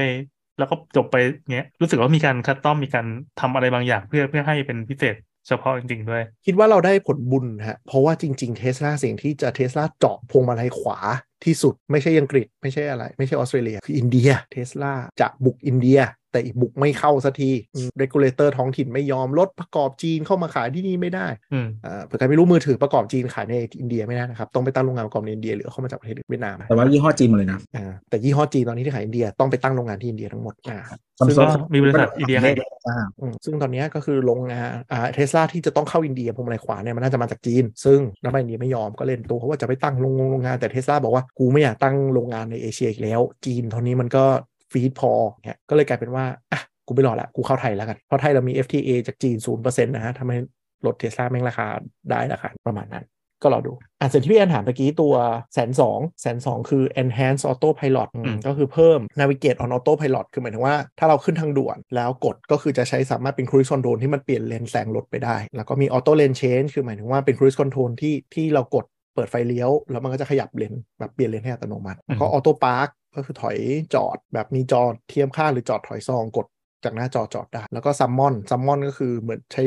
มือถือควบคุมรถ กดให้มันวิ่งมาด้านหน้าแบบให้เลื่อนรถเข้าที่แคบปุ๊บกดมือถือให้มันถอยเข้าซองไปหรือออกจากซอง อืม แล้วก็ซัม ก็ มอน คือออโต้ออโต้แบบ อ่า เกือบออโต้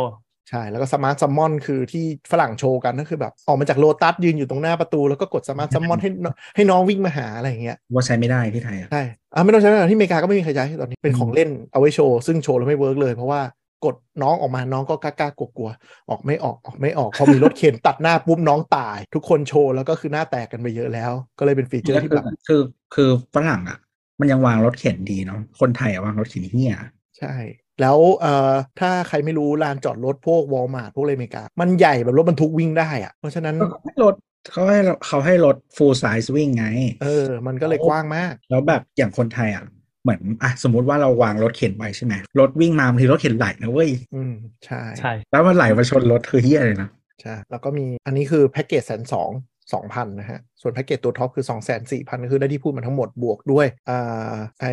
ตัวที่ full self driving ขับได้เลย โดยไม่ต้องทำอะไรกดปลายทางแล้วเดี๋ยวมันวิ่งไปเองซึ่งยังไม่เปิดในไทยแน่นอน ในอเมริกายังเป็นเบต้าอยู่ครับ แต่ว่าพวกสื่อไฮป์กันมากเพราะว่ามันถูก มันถูกคือหมายถึงว่าเทียบกับอเมริกาตอนนี้มัน4ี่แสนกว่าแล้ว เรา2องแสนกว่าเอง แต่แบบกูจะซื้อทำไมวะในเทคโนโลยีที่ไม่รู้จะได้ใช้ภายในกี่ปี แล้วยิ่งถนนเมืองบ้านเราเป็นอย่างเงี้ยกูอาจจะได้เปลี่ยนรถก่อนหรือเปล่ายังไม่รู้เลย ก็เต็มที่ก็ขึ้นมอเตอร์เวย์แล้วกดตรงนั้น ซึ่งก็ใช้ไอตัวแสนสองก็ได้ คือที่น่าซื้อคือตัวแสนสองหมายถึงว่าถ้าจะแบบคุณมีเงินนะนะ แต่ตัวฟู l เซล l ด d วิ่งก็คือคิดว่าบริจาคให้อีลอนมัสก์นะ คิดว่าอาจจะต้องรอให้มันเหมือนลองมีคนใช้ก่อนอะไรอย่างเงี้ย ซึ่งคือทั้งสภาพถนนของบ้านเราเอง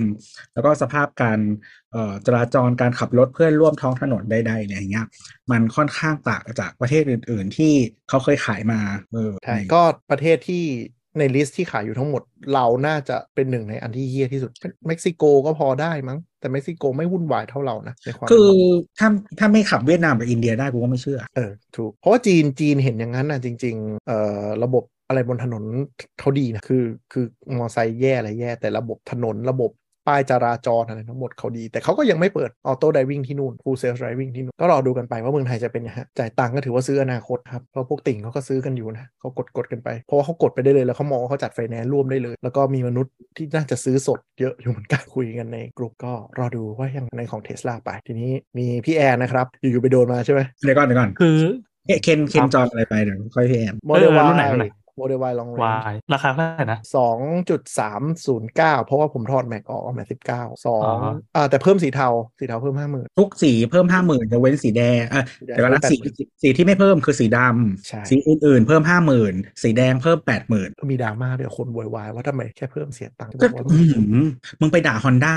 ใช่จะบอกมึงรถคันอื่น สีตัวท็อปก็เสียตังค์นะครับรถญี่ปุ่นอย่ารถยุโรป คือมันเป็นมาสิบปีแล้วมั้งฮอนด้า เออ คอร์ดอะน่าจะรุ่นแรกในไท ไม่แต่ ย เขาคนอื่นเขาบอกว่าแบบสีเบสิกเช่นเทาขาวดำมันควรจะไม่ขึ้นราคาไง มันไม่ได้อยู่ที่ แบบ เทคนิคสี คือแบบมีคนมาพูดประมาณว่ามันเป็นเทคนิคสีพิเศษเลยปัญญาอ่อนมันไม่ได้อยู่ที่เทคนิคสี เป็นวิธีการฟันตังค์ เออ มันคือ willing to pay to pay ของเมืองล้วนๆ ไม่มีปัญญาก็ไม่ต้องจ่าย อ่าแค่นี้มันชัดมากเพราะว่าเอ่อ รถจริง ๆ default color หรือหรือสีพื้นฐานของประเทศตะวันตกเป็นสีขาวนะครับ ซึ่งเป็นสีที่เขาไม่ขับกัน เพราะเวลามันเลอะหิมะ มันเลอะนู่นนั่นมันเหยียกรถสีขาวอะ่ะ อืม เพราะฉะนั้นเขาจะเพิ่มตังค์เอาสีดำเอาสีเข้มกัน อืม เอออ ม หรือถ้าคนชอบแบบสีจัด ๆ ไปเลยสีแดงสีน้ำเงินเนี่ยมันก็จะเป็นคนที่ชอบเล่นรถอะ่ะชอบรถสีสด ๆ อะไรอย่าง อ่า เงี้ย ก็จะเป็นคนที่แบบเขา willing to pay แบบพิเศษอยู่แล้ว อ่า คือคนคือ แต่ว่า คนแบบคนไม่ใช่ชอบสีพื้นฐานอะมันต้องไอ้นี่อยู่แล้วอะ แต่เขาเห็นเลยว่าจีนกับไทยน่าจะเหมือนกันคือ คนไม่ชอบรถสีดำเพราะฉะนั้นกูเลยให้สีดำมึงฟรีอยากได้สีขาวใช่ไหมเพิ่มห้าหมื่น ก็บ้านเราสีดำอะมันเป็นรอยน้ำฝนไง ใช่ทั้งรอยน้ำฝนรอยขนแมวรอยคราบทั้งเพราะฉะนั้นสีดำเป็นสีที่คนไม่ซื้ออยู่แล้ว เพราะฉะนั้นเพิ่มต่างค์มาซะห้าหมื่นเพื่อเอาสีอันอื่น ไม่งั้นมึงจงเอาสีอุบาท อันปัจจุบันเราก็สีดำโหเราปัญหาเยอะชิบหายเลย ใช่ จากสี คือเรา มัน เราเข้าใจว่าเออยอดจดทะเบียนสีขาวอะน่าจะเยอะที่สุดของบ้าน ครึ่ เรา งเลยมั้ง เอออีก อ่ะ คือสมัยก่อนอะมันไม่ขนาดนี้ แต่เหมือนมันเพิ่มขึ้นเรื่อยๆ ว่าแบบ อ่า ทุกคนเราซื้อรถสีขาว เออเออมันน่าจะเป็นนี่แหละว่าตัวท็อปของหลายรุ่นก็ชอบดันเพอร์ไว้นะขาวมุกขาวมุกเยอะแยะกันไป เออนี่แหละก็ที่เมื่อก่อนเพิ่มเท่าไหร่เองสองหมื่นอะไรอย่างงี้มั้ง เดี๋ยวนี้สามหมื่นกว่าแล้วก็มีรถ เออแล้วก็แบบคือแบบเทคนิคพิเศษ คือขาวมุกอะไรเมื่อก่อนมันจะเป็นขาวแบบด้านๆที่ไงอะไรเทคนิคพ่อมึง ตัวนิ่มนเดือดจังวะเออนั่นแหละ มันมันแล้วก็พวกนี้เวลาสีมันชิปคือหมายถึงว่าหินกระเด็นดีดใส่อะแต้มยากด้วย เพราะว่าเอาปากกาแต้มมาสีมันไม่ไม่เหลือบมุกเท่ากันมันจะด่างๆ อืมอืม เขาก็มีแถมให้นะเมื่อก่อนมีแถม เปิดแบบละของผมจบที่ 2.309 ล้าน เพิ่มสีอย่างเดียวไม่ได้เพิ่มอะไร ใช่ เพิ่มสีแล้วก็เอาแค่ Mac 19 เออ จ ดี ริงๆรุ่นรุ่นนี้เพิ่ม Mac 20 อีก8 เดี๋ยวไปเอาแม็กใหญ่เลยอีดอกเดี๋ยวก็ต้องมาถอด นั่นแหละ กูรอดูเลยขับถนนเมืองไทยอ่ะแม็กยี่สิบอ่ะ ใช่รางระเบิดแน่นอนพวกนี้พวกขับ BM แม่งบ่นกันตายห่าอยู่แล้วเนี่ยรางระเบิดกันเละเทะอ่ะ แข่ง แต่ว่าออก กับมันใหญ่ โมเดลวายมันมีสิ่งหนึ่งที่พวกรอจองฝันสลายนะฮะ คือพวกที่อยากได้เบาะขาวเยอะมากมาโวยวายกันว่าทำไมไม่มีเบาะขาวให้เลยคือมันเราไปต้องนั่งส่องส่องเอ่อพวกคนซื้อเทสลาล็อตแรก ๆ ที่อยู่ในเกรดก็บอกว่าเลือกซื้อเทสลาเพราะเบาะเบาะสีขาวเขาคงชอบกันละมั้ง วอนโว อะไรนะ ซื้อวอนโวไป โอ้ยมีสีขาวมีแต่เทา อืมมันก็ไม่เหมือนไม่ต่างหรอก แต่เทสลาคือขาวเลยนะขาวแบบใส่กางเกงยีนขึ้นไปนั่งสองทีคือเบาะฟ้าเลยอะ อืม แม่ง ครั้ ฟ้าเลย ครั้งเดียวคือฟ้าแน่นอน ใช่ฟ้าเลยแบบ ยิ่งถ้า เน ใคร แล้ว ใส่กางเกงยีนแพงอ่ะ เออ เพราะกางเกงยีนถูกอ่ะสีมันจะไม่ตกเลย อ่ากางเกงยีนแพงเพราะเขาไม่ซักเพราะเขาไม่ซักกางเกงยีนแพงคือเขาไม่ซักเขาต้องให้มันขึ้นเฟดพอขึ้นเฟดปุ๊บก็คือลงเบาะเลย ใครใส่กางเกงยีนแพงขึ้นไปก็คือน้ำเงินแน่นอน น่าตลกอ่ะจบไปนะฮะของพวก โอเค เราลุ้นกันเจอกัน แล้วก็ในกรุ๊ปนะฮะอยู่ๆวันหนึ่งพี่แอนก็ปารูปมาก็โดนว่ะ แล้วก็เป็นนั่ง นั่งเท้าเท้าคางเซ็นใบจองอยู่ก็ไปจองอะไรมาครับ อยู่ๆก็เกม EQA แล้วเล่าก่อนว่า อืม ก่อนหน้าเนี้ย คือมีมีน้องที่ที่ร้านอ่ะที่คาเฟ่แบบเออเขาอยากได้รถใหม่ให้ครอบครัว ก็ อ่า ช่วยกันศึกษามาตั้งนานอ่ะสรุปว่าเป็นอีวีละกัน แล้วก็เล็งรุ่นนั้นรุ่นนี้ตอนแรกก็จะเอาน้องแมวแบบพอน้องแมวเจอเคสหนึ่งเคสสองเคสสามแล้วรู้สึกว่า ถอยถ มั อยนิดนึงถอยนิดนึงทำไมรถ ใช่ครับ ครอบครัวถึงเป็น E ีวีวะพี่ เพราะว่าแบบไหนๆก็เอาเทคโนโลยีใหม่ไปเลยอย่างเงี้ยหรอ ใช่ใช่ใช่เพราะว่ายังไม่เคยมี อ๋อ แต่ก็คือมีรถประจำพอใช้อยู่แล้วคันหนึ่งอย่างนี้ใช่ไหม ปิงมอไซค์ โอ้ใจแมงกามากเลย โอเค ไม่ไม่คือคือถ้าเราจะเริ่มหัดอะก็หัดเลยจะได้ไม่ต้องไปเปลี่ยนอะไร อ่าอ่าอ่าเหมือนแบบเอ้ยเอ่อสมาร์ทโฟนมาแล้วซื้อสมาร์ทโฟนเลย ใช่จะไปใช้ฟีเจอร์โฟนทำไมอะไรแบบนี้ อ่าโอ กู เค ว่าแบบคือเขาเรียกว่าอะไรอะข้อจำกัดในการใช้หรือการใช้งานของคุณเป็นแบบไหนอ่ะ คือถ้ามันอยู่ในข้อจำกัดที่คุณโอเคอะมันไม่เห็นจะต้องไปสมีสเต็ปก่อน อืมอืมประมาณนั้น อืมโอเค อ่ะสุดท้ายสุดท้ายก็เลือกรุ่นกันมาตั้งนานก็เล็งกันว่ารุ่นประมาณล้านหนึ่งนี่แหละกำลังสวย ตอนนั้นคือพอกูดแคทออกมาก็เออเริ่มเริ่มดูจริงจังก็ อืม เวลาน้องมันมาดูอะไรก็นั่งเปิดเนี่ยแล้วก็เราก็มาฟังความรู้นะครับ จากทีเจที่นี่ด้วย ได้มั่งไม่ได้มั่งเหยียดจีนกันชิบหายเลย มีมีหน้าพี่แอนแม่งชอบชวนคุยเรื่องทำกันบ้านตัวเองนี่เอง ก็ใช่ก็ใช่ คือเราอ่ะของของน้องนั่นส่วนหนึ่ง แต่ของเราอ่ะส่วนตัวก็คือรถมันอายุพอสมควรแล้ว ที่บ้านจะขับเป็นคันเก่าเป็นนิสสันเอ็กเทรลซึ่งมันเป็นรุ่นที่ซวยซ้ำซวยซ้อนซวยซ้ำซวยซาก คือเป็นปีที่มีบั๊กที่เครื่องยนต์ที่เป็นตัวต่อกับไฮบริดอะไรสักอย่างหนึ่งอ่ะเออแล้วมันจะขึ้นสัญญาณ แล้ววันหนึ่งก็มีประกาศว่าเออแบบเรียกไปไปซ่อมไปดูอะไรเงี้ยซึ่งมันเป็นอาการที่รถเรามันมีบั๊กมาตลอด อืม แต่ก็ไม่ใช่เรื่องใหญ่อะไร มันเป็นตัวกล่องตัวเดียวก็คือไปปั๊บแล้วก็ไปแก้ไขอะไรอย่างนี้ได้ แต่ว่าที่แย่กว่านั้นก็คือรู้สึกจะเป็นปีที่นิสสันไทยแลนด์มันมันเลิกปะคือมันตอนแรกมันมีคน Discount อืม อะไรนะ ประมาณว่าตอนแรกมีคนไทยที่คุมบริษัทอยู่ แล้วก็ถอนไป เออ อ๋ออ๋ออ๋ออ๋อ เขาเขามีจริงๆเขามีปรับโครงสร้าง อ่าอ่าช่วงปรับโครงสร้าง คือมันไม่ได้ปรับรอบเดียว มันปรับมากกว่าหนึ่งรอบ แล้วก็เออเรื่องเกี่ยวกับทั้ง global ทั้ง Thailand ทั้งอะไรอย่างเงี้ยมันเกี่ยวโยงกันอ่ะ อ่า โดยสรุปก็คือนิสสันสำหรับมุมมองของเรา ซึ่งอาจจะไม่จริงก็ได้ มันมันไร้อนาคตแล้วไร้ไม่ไร้ก็ อ่าแล้วเราไม่ได้ว่าเขาแต่ว่าเขาทำให้เราเห็น ใช่ เราซื้อมาคันนั้นอะแม่งล้านกว่า ไอปีที่มันประกาศปั๊บมันเทกระจาดเหลือไอรุ่นนี้เลยนะ เหลือคันละห้าแสน โห ทุกคนร้องเย็ดเข้กันหมดเลย จาก ราด้ ศู วน ย์เนี่ยนะ ใช่ครับ แต่หลังจากนั้นมันมีเขาเขาเขาดิสคอนรุ่นนี้ด้วยนี่ ใช่ครับ ใช่ ใช่ครับ แล้วก็ออกออกโฉมใหม่ออกมาเลย ไม่เขาเป็นเทอร่า ไม่ไม่ไม่มีโฉมใหม่ก็คือไม่มีโฉมแล้ว มันเป็นเทอร่าไง อ๋อ คือคือ เร็ว อย่างนี้ ไม่มีเออเอ อ่า อเออ คือ มัน คื มัน อ เป็นคนละไซส์กันด้วยปะ คนละลายคนละลายก็ อืม คือ คนละ นี้ คนละ เขามองว่าคือ X Trail เนี่ย ที่เมืองนอกก็ไม่มีที่เมืองนอกจะเป็นพวกแบบโรกเลิกอะไรไป ก็เอ่อ X Trail เนี่ยจริงๆ มันก็คือพื้นฐานรถเก่งเนาะอ่าไม่ใช่เป็น Body on Frame เนาะเป็นพื้นฐานรถเก่งก็คือมันจะต้องแข่งกับ CRV อ่าแล้วก็ถ้าเป็น Toyota ก็จะเป็นเออ Mazda เป็นลาโฟ CX-9 ซึ่งไม่ เป็น ขาย ราโฟราโฟซึ่งในไทยไม่มีเนาะซึ่ง อืม โตโยต้าโตโยต้าเขาก็เออเขาก็ทำสิ่งนี้ก็คือ เขาไม่มีราโฟเพราะเขาจะมีฟอร์จูเนอร์อ่าฟอร์ดค่ายที่ที่ค่ายที่มีขายทุกลายอ่ะก็คือเจ๊งหมดแล้วก็คือ Ford Chevrolet อ่า Chevrolet ก็คือมี Captiva อ่า อ่า Chevrolet ก็คือ Captiva ใช่ไหมไม่ใช่ Captiva ชื่อเที่อะไรวะ เทลเบเซอร์ปะ Trailblazer เอ้ย เออ ไม่ใช่ Captiva ถูกแล้ว Trailblazer คือรุ่นไอ้นี่ เทลเบเซอร์ตัวเล็กใช่ไหม Trailblazer คือรุ่น Body on Frame รุ่นรถกระบะ อ๋อเหรอ เออ ส่วนฟอร์ดอะส่วนฟอร์ดอะตอนแรกมันจะมีฟอร์ดชื่อเฮียเลยวะ เอเวอเรสไง ไม่ใช่เอเวอเรสคือรุ่นบอดี้ออนเฟรมรุ่นที่เป็นรถรถเก่งอะเอสเคป อ่าใช่ใช่ใช่ อ่า เอ ก็ อคืมัน อ ล้มหายตายจากไปหมดเลยนี่ว่ะ ก็นี่ไงก็คือเพราะฉะนั้นอะทุกคนอะเลือกหนึ่ง อืม ว่าจะขายเป็นรถเก่ง หรือจะขายพื้นฐานรถกระบะ เพราะมันใกล้กันมาก มันใกล้กัน ถ้าม าก คือมันออเดียนส์มันขี่กัน อืม ค่ายที่เลือกขายคู่ตายหมดตายหมดแล้ว อืม เออนะเพราะฉะนั้นนิสสันก็เลยอ่ะวันนี้กูเลือก แล้วกันก็คือกูไม่เลือก X Trail กูเลือกเอาตัวใหม่มา ก็คือเป็น เทราก็ก็จะมาเป็นเอ่อ based on Navara ใช่ไหม อ่า อ่า ก็คือคันใหญ่ไป เลย ใหญ่เท่าฟอร์จูเนอร์ครับ เหมือนนั้นเออแต่ประมาณ Fortuner นั่นแหละ อ่าคือถ้ามองจากเอ็กเทลเอ็กเทลมันแบบมันก็เล็กไปเลย ต่างประเทศเอ็กเทลมันก็มีชื่อชื่อโรกใช่ไหมก็คือรุ่นเดียวกันเลย รถใหญ่กว่าครับ เอ้ยเหมือนตัวเดียวกันเลยนี่ มันจะมีเจนที่โลกใหญ่กว่านะเดี๋ยวก่อนนะจำไม่ได้ คือ คือ แต่หน้ามันเหมือนกัน คือเวลาดูเมืองนอกเนี่ยวงการรถมันเป็นวงการส้นตีนอย่างหนึ่งคือ ชื่อเดียวกันบางทีคนละรุ่ ไม่ น จำเป็นต้องรุ่นเดียวกัน แต่ในแต่ละ อ๋อ ประเทศ รุ่นรุ่นเดียวกันคนละชื่อ อ่าอ่าอ่า มันเป็นวงการส้นตีนอย่างนี้อย่าไปหาข้อมูลนะฮะเหมือน อ่าคือย าริส อืม ยาริสนะครับทั่วโลกแม่งคนละรุ่นหมดเลยนะ อ่าของ Yaris เนี่ย ของเมกาจริงๆ ลายที่เป็นเดียวกับ X Trail จะชื่อ Cash c a i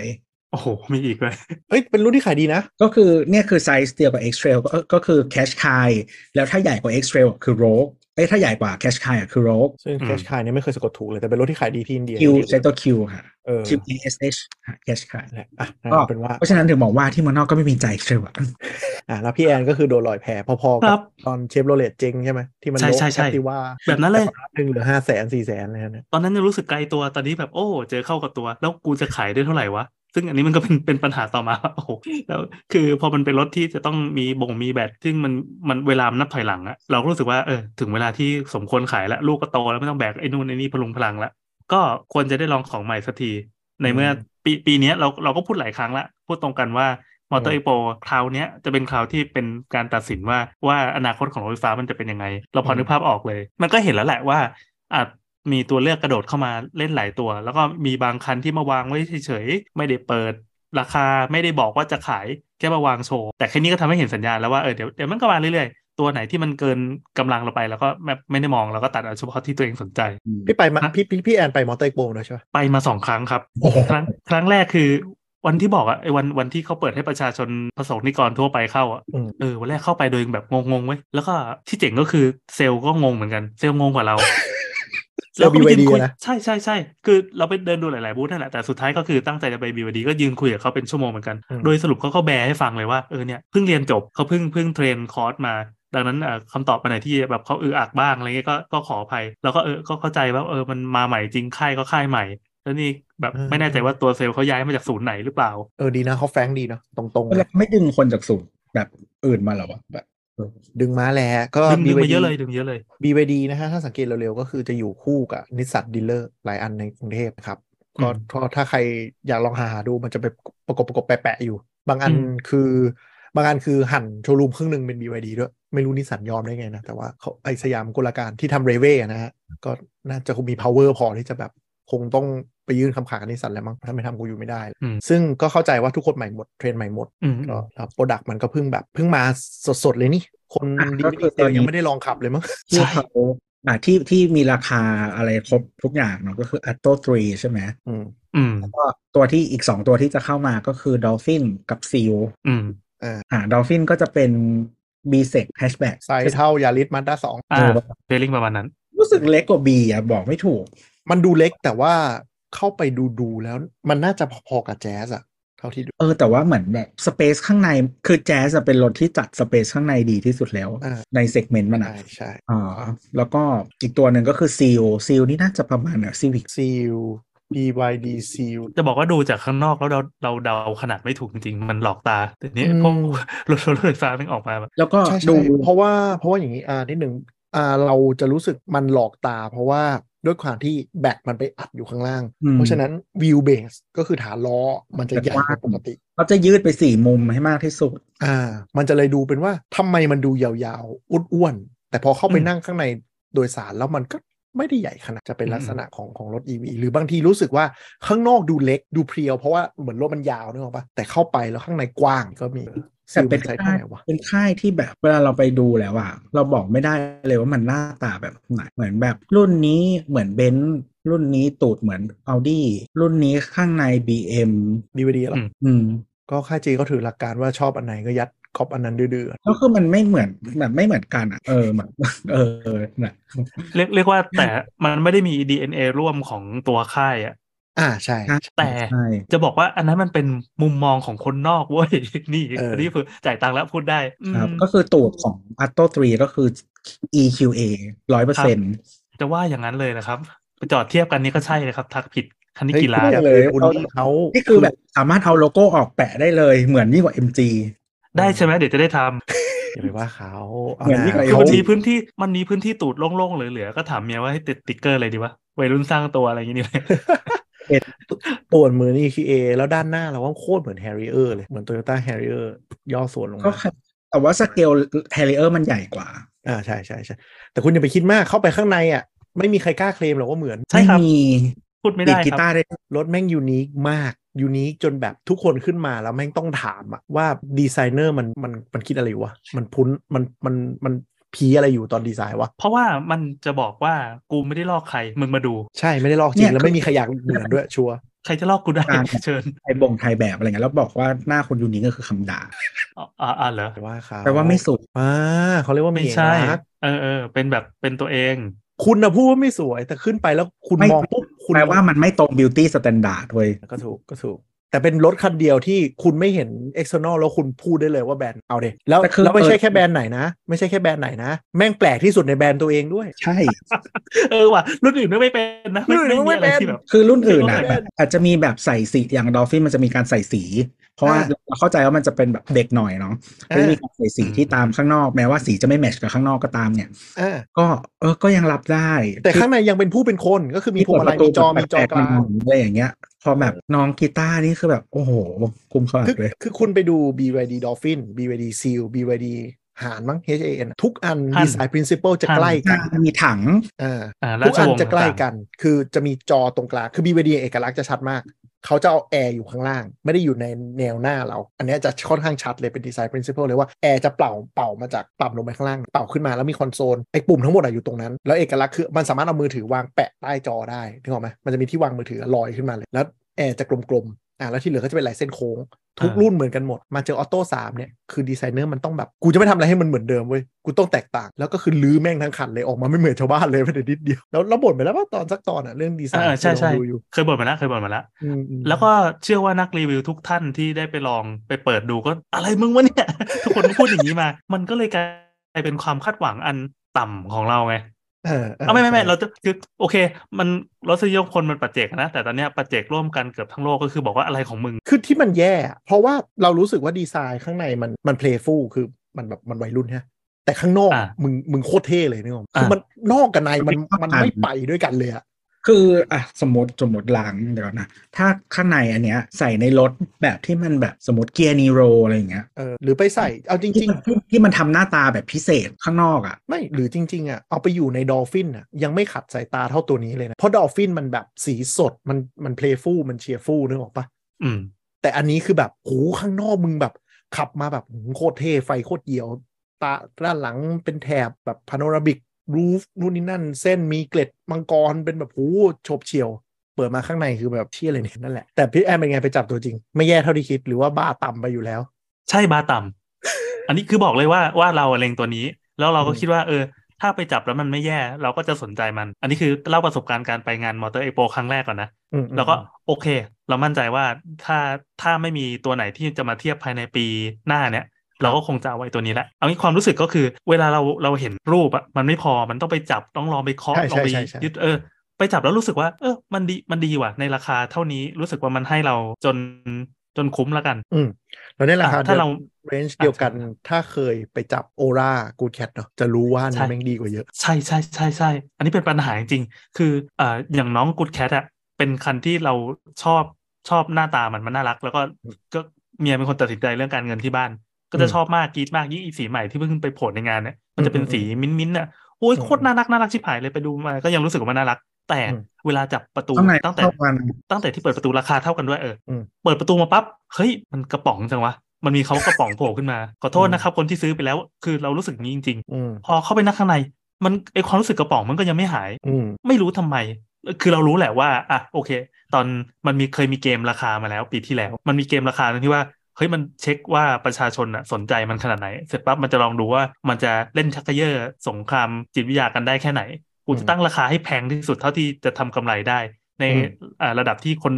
คนซื้อเนี่ยโอเค ไม่ไม่เหวอกันมากแล้วมันก็ ใช่ กด ใช่ มาเต็มที่ ใช่ เอออันนี้คือสิ่งที่เกิดขึ้นตอนที่รัฐบาลมีสับมีมีช่วยสองแสนปะ แสนห้าแสนห้า แสนห้าเออเนี่ยกลายเป็นว่าพอ ออโต้ออโต้ทรีก็มีช่วยนะแสนห้า ใช่ใช่ใช่เป็นราคา เดี๋ยวนี้ราคาเขาพูดแบบราคาหลังหักไปแล้วอะ เออ แม่งกลายเป็น กลายเป็นแบบช่วยเพื่อให้ไอ้นี่มันทำราคาบวมขึ้นไปได้เฉยเลย อ่ะโอเค ราคาของน้อง BYD เนี่ยอ่าเรียกว่าอัตโต้ละกัน น้อง อืม อัตโต้เนี่ยนะรุ่นมีรุ่นบนกับรุ่นล่างละกัน รุ่นบน อืม ก็คือแบตจะใหญ่กว่าหน่อยหนึ่งวิ่ง อืม ได้มากกว่ากันประมาณ 80 โล ก็รวมประมาณ อืม 480 มั้งเรา อืม ถามถามเซลว่าอันนี้ใช้มาตรฐานอะไรวัดนะครับ เป็นเป็นตัวไหนนะครับ เออเดี๋ยวเดี๋ยวสักครู่นะคะ ยังตอบไม่ได้แต่จริงๆก็รู้แล้วแหละ เซลแล้ว อืมอืมอืมก็ไม่เป็นไรไม่เป็นไรก็แต่ว่าต้องตอบคำถามอะไรประหลาดๆอย่างนี้เยอะก็ให้เขาเรียนรู้ไป แต่ อืม เราก็เราก็ว่าเราก็คงอ่านมามากกว่าเขาอะ เออใช่ เออมันก็น่าเศร้าเหมือนกัน แต่ก็คิดว่า มันก็ไม่ไม่ค่อยโอเคเท่าไหร่ที่เขาตอบไม่ได้อ่ ประเทศ แต่ ไท ม่ ย นร น่าจะใช้ NEDC หมดนะครับ อืม คือมาตรฐานที่ฝรั่งด่าว่า not even damn close แม้กระทั่งเทสลาประเทศไทยเป็นประเทศเดียวในโลกตอนนี้นะฮะที่ใช้ NEDC โชว์เพราะ แต่ ว่า ยังไง จริ ถ้าเกิดว่าถ้าเกิดว่ามันใช้มาตรฐานเดียวกันหมด มันก็ใช้เป็นตัวเปรียบเทียบแต่ละยี่ห้อได้ไง อ่า แต่ละ ใช่ รุ่นได้ คือ ไง คือถ้าเปรียบเทียบรถระหว่างรถเปรียบเทียบได้ แต่ถ้า อ่า เปรียบเทียบระยะจริงอันตราย เหมือนที่เราเคยพูดไปละลองไปย้อนดู ไม่ไม่ ที่ แต่แต่เราเราเรากลับเข้าใจว่าเอ่ออย่างอย่างเคนเนี่ยเป็นคนที่ตามข่าวมาเยอะไง อ่า แต่ถ้าคนที่อยู่ข้างนอกเลยไม่ได้สนใจอ่ะ พอมาเห็นปั๊บอ๋อโอเค มึงเป็นตัวเลขในจินตนาการของจริงหารสองก็จะจบ แล้วก็ใช้ชีวิตต่อ ใช่ ได้ ใช่ใช่ก็ก็เอาแบบเผื่อๆคือจับหารสองถ้าพูดคนรอบตัวนะ เอาแบบ อ่า เอาแบบเผื่อๆคือระยะเอาเลขนั้นหารสองคืออา วิ่งต่อวันโดยที่ที่ไม่ได้แบบชาร์จเต็มหรืออะไรให้เผื่ออา ไว้สองแต่ ก็ จริ เหมือนงๆมันไม่ กับ ถึงหรอกหายไปยี่ห้าเปอร์เซ็นต์อ่ะถ้า เหมือนกับส ถ้า เปค คุณ ของอะไรอื่นๆแหละที่เขาบอกเวลาเขาบอกตัวเลขมา เราก็จะไปสนใจตัวจริงตัวจริงแม่งอาจจะไปอยู่ในโลกในแลบอะไรอย่างงี้ คือเราไม่ไม่ควรอยู่ประเทศที่มันแบบปรงกันเรื่องแบบนี้โย ไม่ก็คือ ไม่ ถ้า เนี่ยแต่วงการที่ที่ทำมานานแล้วอะแล้วก็ไม่มีใครว่าอะไรก็คือเคลมแบตแบบพวกมือถือคอมอะไร อืม ไหนนะ อยู่ได้กี่ชั่วโมง ไม่กี่ชั่วโมง เออเออเออ คือแต่ละยี่ห้อมีวิธีไอันนี้ของตัวเองหมดเลยแล้ว คือมันมีคนที่ทำแล้วตรง เออ ทุกคนบอกว่าเอ้ยค่ายนี้ตรงกับค่ายนี้มึงไม่ตรงเลย เออ ก็ไม่ถือว่าอะไร หรือบางทีแบบรุ่นที่แล้วตรงรุ่นนี้ไม่ตรงก็ เอานี่ด้วยไอ้นี่ด้วยก่อนที่เมืองไทยมีอีโคสติกเกอร์ที่ทำรถทุกคันอะระบบการเทสว่ากี่โลลิตรอะบ้านเราแม่งโคตรมั่วเลย ทุกค่าย เออ แม่งเคลมไม่เคยตรงกันเลย เออ จนมีอีโคสติกเกอร์อะค่อนข้างแม่นขึ้นหน่อยเพราะว่ารัฐจับเอาไปเทสมาตรฐานเดียวกันอืม นี่ไง เราก็เลยเลยบอกว่าถ้าเอาทุกคนเอามาวางในมาตรฐานเดียวกันนะถึงมาตรฐานมันจะเฮี้ยขนาดไหนอะแต่ถ้าอยู่บนกระดานเดียวกันปั๊บมันเปรียบเทียบง่าย แล้วก็คุยง่าย จนกระทั่งอาจจะมีใครไปเกมนะ ใช่ใช่ซึ่งเดี๋ยวจะมีเดี๋ยวจะมีไม่ต้องกลัว ก็ อ่ะกลับมา กลับมาก็คืออ่ะ รุ่น ส ท็ รุ อป ปว่า ล้านสองปะ ใช่ครับร้านสองทอร้อยอันนี้คือรุ่นบนหอืมนึ่งหนึ่งเก้าศูนย์ศูนย์นั่นแหละ แล้วก็มีรุ่นล่างที่แบตน้อยกว่า NEDC น่าจะประมาณสี่ร้อยโลมั้งสี่ร้อยกับสี่ร้อยแปดสิบอะ เออ ถ้าจำไม่ผิด อืม ก็เราบอกรูปดูแล้วหนึ่งแสนบาทกลัวล่างดีกว่า เพราะว่าบ้านก็มีก็กลับมาเสียบที่บ้านได้ แล้วก็ปีหนึ่งจะได้ออกตามจังหวัด จริงๆจังๆไม่รู้เท่าไหร่ แล้วก็ประเมินว่าปีหน้าแม่งน่าจะมีพวกสถานีชาร์จอะไรเกิดขึ้นก็ก็ เอ้ยแต่ น่าจะ ที่เหลือ ทำใสนใจ ที่เหลือ ได้ เหมือนกันหมดเลยปะพี่ ใช่ อ๋อ อ่า อ่า มีสีอีกอย่างหนึ่ง อ๋อสีโอเค รุ่นล่างจะมีแค่รุ่นสีขาวที่ไม่ค่อยขาวเท่าไหร่กับสีเทา อืม แต่รุ่นบนจะมีสีเขียวสีเขียวสวย แล้วก็มีสีแดงกับน้ำเงิน อืม เขาเรียกฟ้าเขาเรียกฟ้าอ่ะซึ่งแดงกับฟ้ามันก็เฉพาะสีเขียวสวยสีสีเขียวเป็นเขียวแบบทหารนิดๆอ่ะเขาเรียกเขียวอะไรนะ โอ้ เขียวเป็นสังขยาน่ารักดีของจริงก็สวย คันสีขาวเป็นคันที่ที่วิ่งแล้วเราเห็นวิ่งสวนออกจากเมืองเอกอ่ะเฮ้ยแบบมันเป็นประกายสวยมากเลยว่ะแล้วเราก็ตัดสินใจว่าเออถ้ามีตังค์กูจะซื้อละก็จะเอาละในที่สุดก็ได้ไปงานจริงแล้วเมียก็ไม่ชอบสีขาว ถึงไปครั้งไปครั้งที่สองไปกับเมียลากไปเลยไปถึงปั๊บเข้าบูธนี่เลย อืม ก็ประมาณว่าเออไหนๆก็มาไหนๆแล้วมาดูกันเถอะ เพราะว่า อืม เขามีข่าวว่าการจองทะลุเป้า ก็ปิดแล้วฮะปิดแล้วเรียบร้อยล่าสุด อ่าณณตอนนั้นณตอนนั้นคือ เราไปงานมอเตอร์เอ็กโปครั้งแรกคือวันแรกเลย ครั้ง อื ที่ ม สองคือวันรองสุดท้าย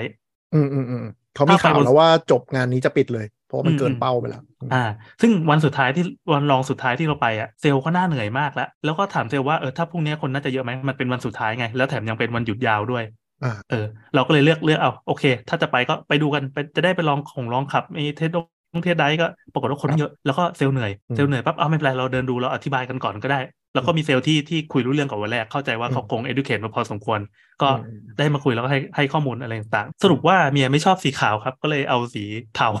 เป่าที่ฉุบแพ้ ครับสีเทาเป็นสีที่เราแบบอืมแม่งก็เทาอะนะมันก็เซฟเซฟๆอะ ใช่ใช่ มันมันไม่อุบาทแน่นอน แล้วก็รัก อืม ษาง่ายอะไรอย่างเงี้ย ใช่ฟังก์ชันอะไรทุกอย่างได้ หมด แต่มันก็จะมันจะแก่ ชอบสีคือส่วนตัวคิดว่าสีเขียวกับสีฟ้าสวย อ่ะเหรอ อืม อ่าๆๆก็เออเมียก็บอกงี้เหมือนกันสวยที่สุดอันดับหนึ่งคือสีเขียว แต่เพิ่มหนึ่งแสนบาท อืม ไม่เอา ไม่เอา อืม ครับ เราเอารุ่นล่าง มันไม่ได้เพิ่มแค่สีนะ มันเพิ่มแบตด้วยนะครับ อืม คืออย่าง ไม่ นี้ เป็นไร อ่า ไม่เป็นไร เรามองว่าครั้งเนี้ยเราจะซื้อรถที่ราคาไม่ได้แพงมากไว้ก่อน แล้วก็จะใช้จนจนชินกับมัน เราเชื่อว่าเทคโนโลยีตัวนี้มันยังไม่นิ่ง พอไม่นิ่งปั๊บการที่เรากดเงินไปเยอะอะเดี๋ยวเดี๋ยวสักพักอะมันจะหล่นหลดแรงอารมณ์ประมาณว่าไปซื้อรุ่นเรือธงซื้อมือถือรุ่นที่ในยุคที่มือถือมันกำลังก้าวกระโดดเราต้องเปลี่ยนมือถือทุกปีอะ มันก็ไม่คือคุ้มเท่าไหร่ เห็นด้วย ออ เห็นด้วยเห็นด้วยแล้วก็จะบอกว่าพี่แอนก็ถ้าจะไปต่างจังหวัดทริปแรกก็ทำการบ้านเยอะๆ ระวังโดนเมียด่า ประมาณนั้นก็คิดว่าคงคงนั่นแหละ อ่ะแต่ทีนี้อืมศูนย์ศูนย์ก็มีอยู่ข้างนอก แล้วก็เป็นราคาโปรเดียวกับในงาน ในงานไม่มีอะไรเลยไม่มีอะไรพิเศษเลย ยกเว้นว่าเข้าไปเพื่อจะได้ไปดูรถคันอื่นที่มันครบครบๆแล้วเพื่อจะเปรียบเทียบกับยี่ห้ออื่นด้วย แต่ว่าอ่าเรเวแคร์ที่เป็นแพ็กเกจให้ทุกคันอ่ะ ให้ดีมากเลยนะ ประกัน 8 ปีเลยนี่ ใช่ใช่ใช่ ประกัน 8 ปี ฟรีค่าแรงค่าอะไหลทุกอย่าง 8 ปี ที่ เต็มเลยนะแสนหก สิ่งที่ อืม ทำให้เราตัดสินใจต้องซื้อ เพราะว่า มีข่าวออกมาแล้วว่า ตอนเนี้ยพอยอดมันเต็มปั๊บมันจะ ยกเลิก ปิด อันนี้ แล้วมันใช่มันจะยกเลิกล็อตต่อไปจะยกเลิกไอ้สิทธิพิเศษสำหรับไอ้พวกรุ่นแรกต่างๆอะ อ่ะ เราก็เลย โอ้มันดี อ่ะ มันให้เยอะเลยนะโฮม อ่ะมีอะไร โฮ บ้าง ม เนี่ย ชาร์จเจอร์ติดตั้งก็ให้ สาย อืม ชาร์จพอชาร์จเจอร์ติดรถก็ให้ อืม บริการช่วยเหลือเฉยๆ24 ชั่วโมง 8 ปีเต็มนะโอ้โห อืม ผ้ายางเข้ารูปกอทับดอกเบี้ยได้โอ้โหต่ำสุด1.68เปอร์เซ็นต์เองนะ อื โอ้ ม โหแม่งให้แบบลุยลุยเต็มที่จริงว่ะ นี่คือเขาก็คงกะไม่ถูกเหมือนกันเราคิดว่า คิดว่าน่าจะ เรา ยอ เรา ม ว่าเขากะถูกว่ะ ยอม for marketing ไม่ถ้าเขากะถูกอ่ะเขาต้องไม่ให้เยอะขนาดนั้น ไม่เราเราคิดว่าน่าจะเป็นการสร้างความเชื่อมั่นของลูกค้ากลุ่มแรก อืม อืมน่จะ เราว่า ดอื เราว่าไม่ เป็ แน่ใจว่าเขาเขากะเกณฑ์ว่าเขาจะขายได้กี่คันนะ แต่สุดท้ายอะเขาจะต้องปูพรมออกมาก่อน เพราะว่าเป้าของเขาคือจะเป็นรถที่ขายได้อันดับที่เท่าไหร่อะไรไม่รู้สักอย่างของไทยอ่ะ อืม เรา แต่แต่คือมันควรจะมีส่วนตัวที่ว่าถ้าถ้าจะ maximize มันควรจะเป็นโปรสเต็ป อ่าเข้าใจ คือ แต่คิยัดงไง ว่าคิดว่าอันเนี้ยน่าจะเขาน่าจะเก็บบทเรียนจากโอรามา ว่ากักนู่นกักนี่หอยนู่นหอยนี่มันทำให้คนด่า เพราะฉะนั้น อืม เขาทุ่มไปเลยดีกว่าสำหรับการเปิดตัวแบรนด์ อืม แล้วก็น่าจะเป็นจังหวะที่เรเว่หรือว่ากลุ่มสยามกลการเนี่ยน่าจะเบื่อนิสสันมาก แล้วคิดว่าต้องดันอันนี้ให้ได้เพื่อที่กูจะได้ไม่ต้องงอนิสสันแล้ว ใช่ใช่เราอ่านในเพรสก็คือเขาประกาศอย่างนี้จริง ๆ เขาประกาศว่าคือเขาจะต้องเอาไอ้ตัวเนี้ยให้ตูมให้ได้ อ่า แล้วก็ไอ้ตัวเนี้ยมันเป็นตัวที่ช่วงราคากำลังดีทรงยินทรงรถยอดนิยม ถึงข้างในใจเที่ยนิดนึงแต่ทุกคนแบบข้ามไป มันเป็นเซกเมนต์ที่ขายดีมากในไทยด้วยเซกเมน ถูกต์นี้ ถูกอืม ก็ แล้วพอ ทำโจทย์ ราคามัน แบบนี้ พอราคามันใช่จริงๆเราว้าวตั้งแต่มันตั้งราคาแล้วเฮ้ย เออ มันโอเคนี่หว่า เพราะรา แล้วพ คา อไปจับของจริงมันมันโอเคนี่หว่า ราราคาเนี้ยจริงๆอ่ะมันคือ BUV เออ ราคาเนี้ยคือราคาของ BUV เอ่อ ถ้าเทียบกับ Honda อะไรพวกนี้นี่คือตัวไหน HRV Cross CRV อืมเอ่อ Corolla Cross อ่าอ่าอ่าใช่ใช่ใช่ อ่ะมันจะไม่ใช่ CRV CRV ราคามันจะโดดไปละ อืม เป็นไซส์นั่นแหละ ไซส์สมัครเป็น crossover กับ B SUV สมัยนิยมเลยที่โต เป็นเซกเมนต์ที่โตมากทั่วโลก แต่ว่าแต่ว่าไซซิ่งอันนี้มันจะใหญ่กว่าปะ เออรู้สึกจะใหญ่กว่า อืม เดี๋ยวนี้มันเทียบรถลำบาก ใช่ แต่ คือ เพิ่งดูสเปคเพิ่ง ไซ ดู ส์ ส มัน เปค ขี่กันไปหมด แล้วก็เมืองจีนอ่ะ ชอบทำรถไซส์ไม่เหมือนประเทศอื่น อืมอ่าจีนใช่ ไซซิ่งรถเขาไม่ได้ตามตลาดโลกเลย เขา ใช่ เขาเขาดึงแพลตฟอร์มขึ้นมาใหม่หมดเลย คือช่วงล้อความกว้างก็ไม่เหมือนชาวบ้านเอออ ม จะบอกว่าเหมือนเทสลาเทสลาเป็นรถที่ไม่ยาวกว่าชาวบ้าน ก็กว้างกว่าชาวบ้าน หรือไม่ก็รุ่นที่เอ่อความกว้างเล็กหน้ายาวกว่าอะไรเงี้ยขนาดแม่งไม่มาตรฐานเลยไอ้ เออค ดิว รับคือมันจะมันจะลงบล็อกของเซกเมนต์แบบยุโรปหรืออเมริกาก็ไม่ได้อะไรประมาณนี้คือจริงๆ แบบโมเดล S อะที่เทสลามันชอบเทียบกับ S Class แต่จริงๆ แล้วไซซิ่งอะส่วนใหญ่มันน่าจะประมาณ E อะไรประมาณเนี้ย มัน อืม มันยาวเท่า S class แต่กว้างเท่า E class อะไรเงี้ยมันคล่อมไปคล่อมมา เหนื่อย ออโต้ก็เหมือนกันมั้งเดี๋ยวต้องไปดูไซซิ่ง คัน ที คันนี้คือหนึ่งแปดเจ็ดห้านะ ความกว้างไม่รวมหู หนึ่งแปดเจ็ดห้าแล้วก็ยาวสี่สี่ห้าห้ามิลก็เหมือนจะเล็กกว่า Excel นิดหนึ่งนิดเดียวจริง อืมเนี่ยเนี่ยมันจะต้องคลาสนี้แหละประมาณแบบ ใช่ใช่ อืม ใช่ อืม แต่ถ้านับนับ price range แล้วก็ลักษณะงานประกอบที่ชนอ่ะก็ชนกับตัวพวกนี้แหละ HRV Corolla อืม Cross นู่นนี่นั่น ๆอืม เพราะว่าเอ่อคาโก้ด้านหลังมันไซส์แค่ประมาณประมาณนั้นแหละมันไม่ได้ใหญ่เท่าเท่า CX5 หรือว่า SUV เล็กแบบเปิดแล้วแบบเล็กเลย รู้สึกแบบเล็กเลย ใช่ เปิดเล็กๆแต่ว่ามันมันเปิดไอ้ที่ใส่ล้อแล้วมันทำให้เป็นกิจลักษณะ อ่าม มากเลยนะคือยัดข้างล่างได้ ใช่ คืออันเนี้ยเป็นสิ่งที่รถในไทยอ่ะมันไม่ค่อยมีซึ่งประหลาดมาก แต่ว่าถ้าในยุโรปอ่ะมันมีกันหมดเลยนะฟอลฟลอร์เนี่ย อืม แต่ว่าบ้านเรามันไม่ค่อยมี โอเคแล้วไงต่อ ก็ พี่แอนยังไงต่อก็จองเรียบร้อย อ่าอ่าโอเค มันมันพอมีข่าวลือว่าจะขึ้นอะไรทุกอย่างเร็วๆนี้ เราก็เลยตัดสินใจได้แล้วอ่ะโอเค เราพร้อมแล้วแล้วก็ซื้อเลย ว้ายเหยื่อการตลาด ก็เหยื่อกันตลาดแหละ แต่ก็รู้สึกว่ามันมันถึงเวลาแล้ว แล้วน้องเอ็กเ l ครับ ล่าสุดเอาไปถามเต็นท์บอกว่าสามแสนสองพี่มากกว่านี้ไม่ได้จริงๆ คือแบบนี่ราคาปล่อย แต่ก็ไม่เป็นไรเราก็ถือว่าคัดลอดไป คนเราเจ็บบ้างแหละ ครับ เจ็บเยอะ ก่อ ด้วน ย ที่มาเจอรายการเทคจ็อกนะครับถ้าท่านผู้ฟังคนไหนนะฮะก่อนที่จะซื้อรถก็ฟังเทคจ็อกไว้เยอะๆนะเผื่อได้มีความรู้นี่ขายรายการในรายการตัวเองโคตรเยี่ยเลย อะไรวะ ฝ่ายทำไมเขามาฟังแล้วเออ เออ ธรรม อ่ะ ดา โอเคเราก็ก็ได้รถที่ที่เราตอนนี้ยังรู้สึกว่าโอเค พอใจ แล้วก็พอเดินไปดูแล้วเราว่าเกตวอลได้ไหมนะเอาไปก็เดินไปดูเกตวอลข้างๆ อืม เศร้า น้องน้องแมวมันก็ยังน่ารักอยู่ดี แต่พฤติกรรมของคนที่มาดูที่เห็นได้ชัดก็คือ ทุกคนแม่งก้มลงดูข้างใต้เหมือนเลย ใช่ แล้วมันเตี้ยจริง มันมันเป็นสิ่งที่ไม่เคยมีใครทำมาก่อนอะถามเซลล์เซลล์ก็บอกเออก่อนหน้านี้ไม่เคยมีใครทำมาก่อนเลยจริง คือปัญหาของโอรากูดแคทเนี่ยมันดูไม่เตี้ย แต่ถ้าก้มลงไปดูจะค้นพบว่าถาดแบตมันห้อยลงมาอีกเลเวลหนึ่งจริง ๆ นี่น่ากลัวมากจริง ๆ ใช่ มันมันไม่ได้ลงแบบเรียบๆนะ มันลงแบบเหลี่ยมลงมา ใช่ ก็คือพูดง่ายๆมันคือเหมือนเอารถเดิมอ่ะหนึ่งคันไปตั้ง แล้วก็ อืม เอาก้อนแบตไปห้อยอยู่ข้างล่างเลยชุด เออ แปะเหมือนเป็น power bank อยู่ข้างล่างอะ ซึ่งมันก็เลยทำให้เวลาอะไรมันหลุด กันชนเข้าไปสเกิร์ตล่างเข้าไปปุ๊บมันก็จะชนอันนั้นเลย ถ้าระยะมันเหลื่อมๆพอดี ซึ่งไอ้เหลื่อมๆนั่นแหะส่วนใหญ่ก็จะเป็นเช่น ที่กั้น เออ ถอยรถ หมา เออหมาแบบมันคงไม่พัง ไม่น่าจะมีจบหมาที่ติดในซอกอยู่ตรงนั้นนะแล้วต้องคอยเอาน้ำฉีดอ่ะ นี่ฮะ แต่เห็นภาพว่ะเพราะว่า แต่แต่มีมี เพราะว่า แล้ว มุ มี มมุมมันเหลี่ยมใช่ไหม ใช่ แต่เวลา มันแพง เคิร์ฟ ผม อะเวลาสมมติถ้าใครสมมติถอยเข้าแล้วไม่ตรงอ่ะไอขอบฟุตปาดอ่ะ เอออ ย่างนั้นก็คือโดนถ้าสมมติถอยไม่ตรงอ่ะ มันก็จะแบบ ใช่ แต่ต้องต้องเป็นมุมนะ ต้องเป็นมุมลองเลียวระยะ ก็คือถ้า ผ่าน คุณ ล้อพถอ อย ดี ถอยลานจอดรถแล้วมุมล้อพลาดอะล้อหนึ่งเลยเลยแท่นไปปุ๊บไอ้ท่อนนั้นก็จะพุ่งเข้าใต้รถเลย เออ ตึงแน่นอน แล้วเราขี่มันเนี่ย นั่นซึ่งอันนี้เป็นสิ่งที่รับไม่ได้จริง ๆ เป็น แบบ เมืองจีนเขาดีกว่าบ้านเราเยอะ ก็ใช่ไง ใช่ ก็ควรเก็บเคสนี้ไปได้แล้วอ่ะเออแต่ว่า อ๋อ ท่านใหม่ของของเกตวอร์ที่มันชื่อแกรนแคทอ่ะ อ่า เมื่อก่อนมันชื่ออะไรไลนิ่งแคทปะ Lightning Cap มัน เอ้ยของจริงน่ารักมากมากมากมากเลยอ่ะ เอาความน่ารักก่อนนะ แล้วก็ น่ารักนะ ดูดีมากแล้วก็คันใหญ่โตมโหฬารมาก แต่ว่าเขายังไม่ให้เปิดดูข้างใน รู้สึกจะมียูทูบเบอร์ท่านหนึ่งที่เปิดเข้าไปนั่งข้างในได้ ตั้งแต่วันแรกเลย หลังจากนั้นมาก็คือปิดตลอดไม่ให้ใครดู พอเชอร์พานาเมรา อ่าใช่ใช่น่าจะเป็นดีไซเนอร์คนเดียวกัน อืมอ๋อคนเดียวกันเลยใช่ป่ะจาก ไม่แน่ใจ Porsche ว่าคนเดียวกันเปล่าแต่คือคนคนที่เป็นดีไซเนอร์เขาออกมาเจ จี อน มาจากพอเชอร์เอออ อ่าอ่าอ่า อ๋อคือมัน แต่ว่า เหมือน แบบ มก มึงก๊อปมาวางมันก็ไม่ได้ถึงมึงจะเป็นคนเดิมอะ จริง จะดีกว่าเดิมก็ได้ เหรอ ๆแต่ วะ ว่าตัว Grand Cat น่าจะแตะๆสองล้านนะ อืมอืมอืม ไม่ก็กำลังขายคนละกลุ่มกันอยู่แล้ว แต่ว่าเกรดวอลก็ต้องก็ต้องทำกันบ้านแก้เรื่องนี้เยอะเลยล่ะ เจอเจอเรื่องแบบแปดแสนไปเนี่ยที่เราเล่าไป นี่เราทำทำให้เรารู้สึกว่า มันมันจะต้องทำยังไงต่อกับน้องแมวนี่วะ ไม่รู้ นึกไม่ออกเลย ก็เทรนช่างไง แต่แต่ตอนเนี้ยตลาด EV หรือหมายถึง PR ความเชื่อมั่นของแบรนด์ด้วยมั้ง ทำทำให้มันขายออกแล้วกัน อ่ะก็คือจริง ๆ มันยังมีแบ็กหลอกอยู่แต่ว่าจริงๆก็ต้องมาคอมมูนิเค e แหละ เรารู้สึกว่าว่าแบบ อ่ะ ต่อไปมันก็จะคืออะไรยังไง แล้วก็การให้รับประกันเพิ่มเติมหรืออะไรแบบเนี้ย แล้วก็ แล้วก็ แผ่นปิดเพิ่มขึ้น อืม อาจจะมี เพราะ อ c เซ s ซอรีติดเพิ่มให้ เพราะว่าอย่างเคสสองกับเคสสามที่มันชนแล้วมันเกิดปัญหาเนี่ยมันเกิดขึ้นใกล้กันมาก แต่เคสสาม โคตร จะชัด สวย จะชัดเลยว่าเขาปฏิกิริยาตอบโต้เร็วมากเขาบอกว่าโอเคเดี๋ยวเขาเคลียร์ให้ แล้วก็ อืม อันนี้เขารับผิดชอบ แสดงว่าตอนเนี้ยเหมือนจะได้ตำรามาแล้ว คือสุด แต่มัน ท้าย ยัง มั ไม่ นคือ จบคือคือเนี่ยมันการแก้ครั้งเนี้ยมันคือเหมือนแก้เหมือนมันคือการขายผ้าไปเฉยๆอ่ะคือคือ systematically คุณก็ต้องมาคิดต่อว่าแบบโอเค ถ้าคุณยังไม่เปลี่ยนโมเดลเนี่ยหรือว่าถ้าคุณยังมันมันไม่มันไม่สามารถออกของอะไรแก้ทางฮาร์ดแวร์ได้โดยตรงอ่ะมันก็ต้องมาแบบเรื่องช่างเรื่องอะไรทั้งหมดให้หมด แล้วก็เรื่องการรับประกันอะไร แล้วก็บอกให้คนรู้ว่ามันทำอะไรยังไงได้ ค่าใช้จ่ายจริงมันควรจะเป็นเท่าไหร่ อืม จริงๆไม่น่าถึงหรอกเท่าที่คุยคุยในในกลุ่มไม่รู้ว่าจริงเท็จแค่ไหนนะหลักๆคือที่ตอนนั้นตีไปเพราะว่าเราไม่มีเหมือนกับยังไม่มีช่างที่เทรนสำเร็จในไทย ไม่มีช่าง เออไม่มีช่างที่เทรนสำเร็จในการเปลี่ยนแบตเตอรี่โมดูล เพราะฉะนั้นก็เลยต้องตีเคลมหมดเลย คือประมาณว่าคู่มือก็คือถ้ามีอะไรเกิดขึ้นเอาเปลี่ยนทั้งลูก อ่าซึ่งจริงๆ มันมันอย่าง MG เนี่ย MG ก็มีปัญหาเรื่องแบต MG ที่ EV ที่ขายอะเขาก็เปลี่ยนเป็นแยกโมดูลได้ ซึ่งอยู่ประมาณ 4 5 0 0 0 0 มันมี 18 ก้อนอะไรอย่างเงี้ยมันก็ยังแยก อืมอืมอืม แต่ปัญหาก็คือนี่แหละมันก็ส่วนหนึ่งคือเป็น PR disaster ด้วย คือมันหลุดออกไปปุ๊บ แล้วกลายเป็นว่าทางศูนย์เองก็ย้ำว่าติดต่อทางบริษัทเกตบอลไทยแลนด์แล้ว ยืนยันว่าต้องทำอย่างจนพอ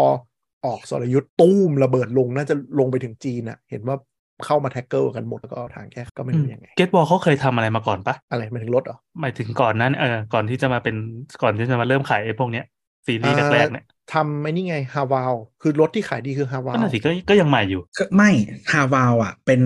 SUV ที่ขายดีที่สุดในจีนตลอด ใช่ อ๋อเออก็มีชื่อชั้นอยู่ คือบริษัทตัวบริษัทเองอ่ะมันไม่ได้อาจจะ ไม่ ไม่ ได้ ติด โนเนม เออมันมันมันแต่ว่าไม่ได้ติดแบบท็อปไม่ไม่ไม่น่าจะถึงท็อปไฟมั้งแต่ว่า ถ้าที่จำได้ไม่ถึง แต่ว่า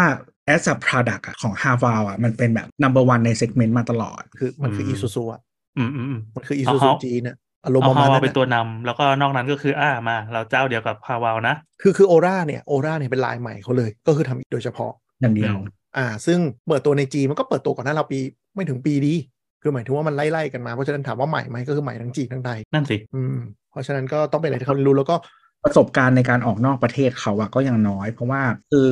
ไทยอะน่าจะเป็นตลาดแรก ๆ ที่มันแบบฟูลแล้วก็เอ่อปะปะตลาดอื่นที่เขาขายอะเขาก็จะขายแค่แบบรถคอมเมอร์เชลรถหรือว่าฮาวาวอะไรประมาณเนี้ยแล้วก็เป็นประเทศที่เอ่อประเทศแบบแอฟริกาหรืออะไรอย่างเงี้ยที่เอ่อเขาเรียกว่าอะไร จริงๆในตลาดคอน sumer บ้านเราเกือบทุกเซกเมนต์อะบ้านเรามันค่อนข้างแบบ sophisticated กว่าประเทศอื่นๆอยู่แล้วเลยอืม เอ่อความเรื่องเยอะด้วย คนไทยนี่ก็ขึ้นท็อปลิสต์พอสมควรในความ sophist เยอะ เขาเรียกว่า sophist เออโซฟิสก็คือเรื่องเยอะมึงอะ คือคอน sumer ไทยเป็นประเทศที่ค่อนข้างเรื่องเยอะพอสมควร แล้วก็เขาเรียกว่าอะไรนะ ตื่นตูมง่าย คือจะค่อนข้างแบบไหลไปตามกระแสได้อะไรแบบนั้นซึ่งถึงขนาดออกสารยุทธ์ปุ๊บอะเรามั่นใจว่าถอนจองกัน กระทบหนักแน่นอน ใช่ ต้องมีคนโทรไปถามอ่ะ อ่า จนน่าจะ call center ไหม่อ่ะเออแล้วน่าจะอย่างนั้นจริงเอออย่างของเทสลาเหมือนกันก็คือ อันนี้เมาเมาๆกัน Volvo C X 4 4 0กับ C 4 0โดนถอนจองกันเยอะมากมีบางศูนย์จองไว้ 30 คัน ตอนนี้เหลือแค่ 10 คันแล้ว ถอนจองกันหมดเลย เจอเทสลาเปิดราคานี้มาด้วยแหละ ก็หนักกันอยู่ มันคืนเงินได้ปะ เอ่อถ้ารู้สึกลดเกิน 6 เดือนคืนได้ ซึ่งการคนที่จองที่ขอเจาะถอนกันตอนเนี้ยก็คือมันได้ลดประมาณแบบไตรมาสสามปีหน้าอยู่แล้วอะเขาก็เลยถอนจองทีนี้เอ่อไอ้ตองแต่สงคราม EV กันเลยที่บอกคือมันมันดีคือ ตอนโอรากูดแคทเปิดเป็นเจ้าแรกก็แห่กันไปจองเนาะพอ BYD มาปุ๊บ มันน่ามีคนถอนจองโอราเยอะมากอะเพราะมันจับ BYD น่าจะเป็นเหมือนพี่แอร์แหละ จับแล้วรู้สึกว่าเออวันนี้แม่งคือลดจริงๆในขณะที่กูดแคทมันมันก็กระป๋องอะนะครับ เออส่วนแต่วอลโวเนี่ยก็ไม่ลดราคานะขึ้น เออ ขึ้นไปอีกแสนหนึ่ง เนี่ยอะไรวะ โอ้โห เออเขาเขาพอรู้ว่ามันเป็นตลาดสำหรับคนที่ไม่มีปัญหาเรื่องตังค์แต่ก็ก็ก็เกินเขาเข้าใจไปนิดนึงเหมือนกัน ต้องรอ แต่ คิดคิดคิดว่าต้องรอคือหมายถึงว่าคิดว่าการขึ้นราคามันอยู่ในแพลน อยู่แล้ว อ๋อ ก่อนหน้านี้ ใช่ ใช่ เพราะว่ายอดจองมันทะลักแล้วก็ขนาดแบบคือเนยยอดจองไม่เยอะอะรถเดลิเวอร์ได้เดือนหนึ่งก็ไม่กี่สิบคันไง อืม เออ แล้วคือแบบคือบางคนอ่ะ อยากซื้อแต่ไม่จองเพราะว่ามันนานมากเขาเลยไม่จองนึกออกไหม เออรอจนมันมีเดี๋ยวกูค่อยซื้อ เออแปลว่ามัน อารมณ์ไอโฟนอะอารมณ์ไอโฟนอะ ไม่ได้แปลว่ามันไม่มีดีมานแล้ว อารมณ์อืมคนอย่างไม่อยากรู้สึกว่าตัวเองไปผูกมัดด้วยอะไรด้วย เพราะว่าช่วงนั้นมันก็ฮึ่มๆเรื่องเทสลานี่แหละ จดทะเบียนกันช่วงเดือน 7 เดือน8ใช่ไหมที่เรารายงานข่าวกัน คนก็เลยตั้งเป้ารอกัน เราจะว่าไปไอตัว v อลโวกับเทสลามันเป็นลูกค้ากลุ่มเดียวกันซะเยอะด้วย อ่าสถานการณ์ค่อนข้างเยอะ แต่ว่าทีนี้ก็คือทาง Volvo ก็คือที่คาดกันคือสิ่งที่ Volvo ทำได้นะปกโดยด้วยการที่มันเป็น traditional brand นะก็คือเดี๋ยวมาอัดโปรทีหลัง อ่า ขึ้นราคา อาจ ไป จะลดของแถมแล้วดั้มราคาลง อืมคือขึ้นราคาไปก่อนแล้วเดี๋ยวมาใส่ส่วนลด หรือมาใส่อะไรบ้าบอคอแตกเพิ่มเอาอืม คือเหมือนเหมือนเหมือนเบนซ์เหมือนบีเอ็มอะราคาป้ายราคาหนึ่งแต่คุยกับเซลล์ก็ลดนู่นลดนี่แถมนู่นแถมนี่แถมนั่นนี่นั่นไปหมด ก็อย่างจริงๆอย่างเทสลาอย่างเงี้ยไม่อาจจะไม่มีดอกเบี้ยกับแบงก์อาจจะไม่มีอะไรเป็นพิเศษที่ดีลมาให้เพราะฉะนั้นก็โดนดอกเบี้ยจะสองเปอร์เซ็นต์เต็มๆ สมมติสองเปอร์เซ็นต์เต็มๆ คุณบวกไปสมมติผ่อนห้าปีมันก็อีกสิบกว่าเปอร์เซ็นต์ก็แสนกว่าบาท แต่ว่าในขณะที่ไปรถยุโรปบ้านเราจะแบบผ่อนศูนย์เปอร์เซ็นต์อะไรซึ่งมันก็คือแสนกว่าบาทแล้วไงส่วนต่าง อืมประมาณนั้นก็เดี๋ยวอาจจะต้องมาดูกันอีกที แล้วก็คือเขาเรียกว่าอะไร เทคโนโลยีในการขับและแบตอะแต่ที่เคยพูดมามันไม่มีใครสู้เทสลาได้ตอนอีเวน Volvo และ Polestar ที่ทำมาสักพักหนึ่งนะคือถ้าเน้นเรื่องนี้ ยังไงเทสลามันก็ดีกว่าอยู่แล้วอ่ะแต่ว่าถ้าคุณอยากได้อย่างอื่นที่หลังๆ แฟนๆ Volvo ชอบไม่ว่าจะเป็นแบบเบออินทีเลียหรืออะไรอย่างเงี้ย มันมัน Google Google Google Map แม่งดีจริง เออหรือว่าแบบนั่นแหละก็มันก็จะเป็นเขาเรียกว่าอะไร ก็จะเป็นการซื้ออีกอย่างหนึ่งอะหมายถึงว่าซื้อซื้ออย่างเอาเงินจ่ายซื้ออย่างอื่น อืม ก็ คือแบบเหมือนมันเป็นก็คือมันเป็นรถที่เสร็จแล้วอะ เอ้ยขอกลับมาพูดที่งานหน่อย ตอนไปงานไม่รู้พี่แอนรู้สึกเหมือนกันเปล่า รู้สึกว่า EV เป็นดาวดวงใหม่ของงาน บูธไหนค่ายไหนที่มี EV คนตอมถึงแม้จะไม่ซื้อ คนต นะ มจริงคนตอมจ ถึ ริ ง ง แม้จะไม่ซื้อนะ ขอกูไปดูหน่อยรถไฟฟ้ามันเป็นยังไงวะ อ่า ปู อ่าๆ ที่แบบแห้งมากๆเนี่ยมันจะเป็นแบบนิสสัน โตโยต้า เออโตโย แห้ ต้าง จริงแห้งจริง เล็กซัส ไม่ เล็กซัสก็แห้งมาก เดี๋ยวนะแต่แต่แห้งก็ไม่ได้ไม่ได้เป็นตัวเลขเดียวกับยอดยอดซื้อยอดจองใช่ไหมเหมือน อ่า เคนจะมี ใช่ ตารางนี้ว่าว่าสรุปแล้ว ใช่ใช่เราว่า ตาดมั มันน เป็นยังไง แห้งในเชิงว่ากระแสของคนไปมุงดู แต่ว่ามันสินค้าผูกหางมาขายอะคือมันก็จะมีกลุ่มคนที่กูจะซื้อแบบ กูจะซื้ออ่ายาลิปตัวใหม่ กูจะซื้ออา อ่า วีโวอยู่แล้ว กูแค่ไปเพื่อไปถ่ายโปรมอเตอร์มอเตอร์โปร อ๋อ คือคนกลุ่มนี้ก็คือน่าจะตรงไปที่บูธโตโยต้าเลยแล้วก็ถามเซลล์เลย อืม ไม่แต่ว่าคือคือสมมติว่าคุณจะซื้ออ่ะเซกเมนต์ขายดีที่สุดของบ้านเรา B เซกกับกระบะท็อปรถไฟฟ้าไม่ได้อยู่ตอนนี้ ใช่ใช่ เพราะฉะนั้นถ้าแล้วถึงคุณ คุกกี้คุกกี้ เออคือเออคุก คุก กี้ กี้ยังเบอร์หนึ่งอยู่ปะ เบอร์หนึ่งในเซกเมนต์เขา นี่พยายามนั่งหาข่าวอยู่ว่าเป็นรุ่นไหนที่มีคนจองหาไม่เจอว่าที่เป็นแยกรุ่น นะแต่ว่าเชื่อว่ายังไงคุกกี้ก็เป็นเบอร์หนึ่งในเซกเมนต์ตัวเองอยู่แล้วมันไม่เคยมีใครมาใกล้ ไม่แค่ใกล้ก็ไม่มี คือคือคือรถกระบะกระบะหนึ่งตันอะฮาฟหรือฮาฟตันเนี่ย มันก็อิซูซุมันเคยเป๋ไปทีนึงแล้วมันก็กลับมาใช่ไหมตอนนี้เบอร์สามน่าจะฟอร์ดอะไรอย่างเงี้ย รอเออแต่แรปเตอร์มันกระแส เออต่ใน แต่ว่าเบอร์ สม แต่ว่าเบอร์สามมันทิ้งช่วงเบอร์หนึ่งสองมหาศาลเลยไงกระบะ ใช่คือแต่เบอร์สามมันคือที่ที่แข่งกันหมายถึงว่าหนึ่งสองเขาแข่งกันเอง เออเออเออเขาที่ออก ต่างมากคือที่ของคนอื่น ใช่ ไม่ว่าจะเป็นแบบนิสคือไทรตันมันก็เลยเคยฮิตอยู่ช่วงหนึ่ง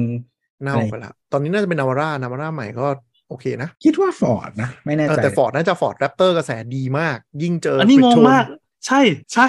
ยิ่งเจอกริโชนมาอีก คือจะบอกว่าเห็นด้วยสายตาเลย ปกติยี่ห้อฟอร์ดจะเป็นยี่ห้อที่ที่เราเองก็เราก็มองข้ามอ่ะ แต่คราวนี้คือหันมามองโชว์รูมเฮ้ยคนแม่งเต็มเลยมุงอยู่กับอี แล้ว รถกคือบระะ คนแม่งไม่ได้ไปซื้อนะ คนแม่งไปไปกริดโจ ใช่ น ไปถ่าย ไป ติ๊ ปิ ก ด ตอก โชว์ ใช่วิดีโอนั้นอย่างนี้ ไม่คือจะบอกว่า คือจริง ๆ แบรนด์แบรนด์มันมาสักพักหนึ่งแล้วหมายถึงว่า a s f o r d แบรนด์ที่เป็นแบบตัว Raptor เรนเจอร์ Raptor มัน Raptor มันมาตั้งแต่ก่อนมี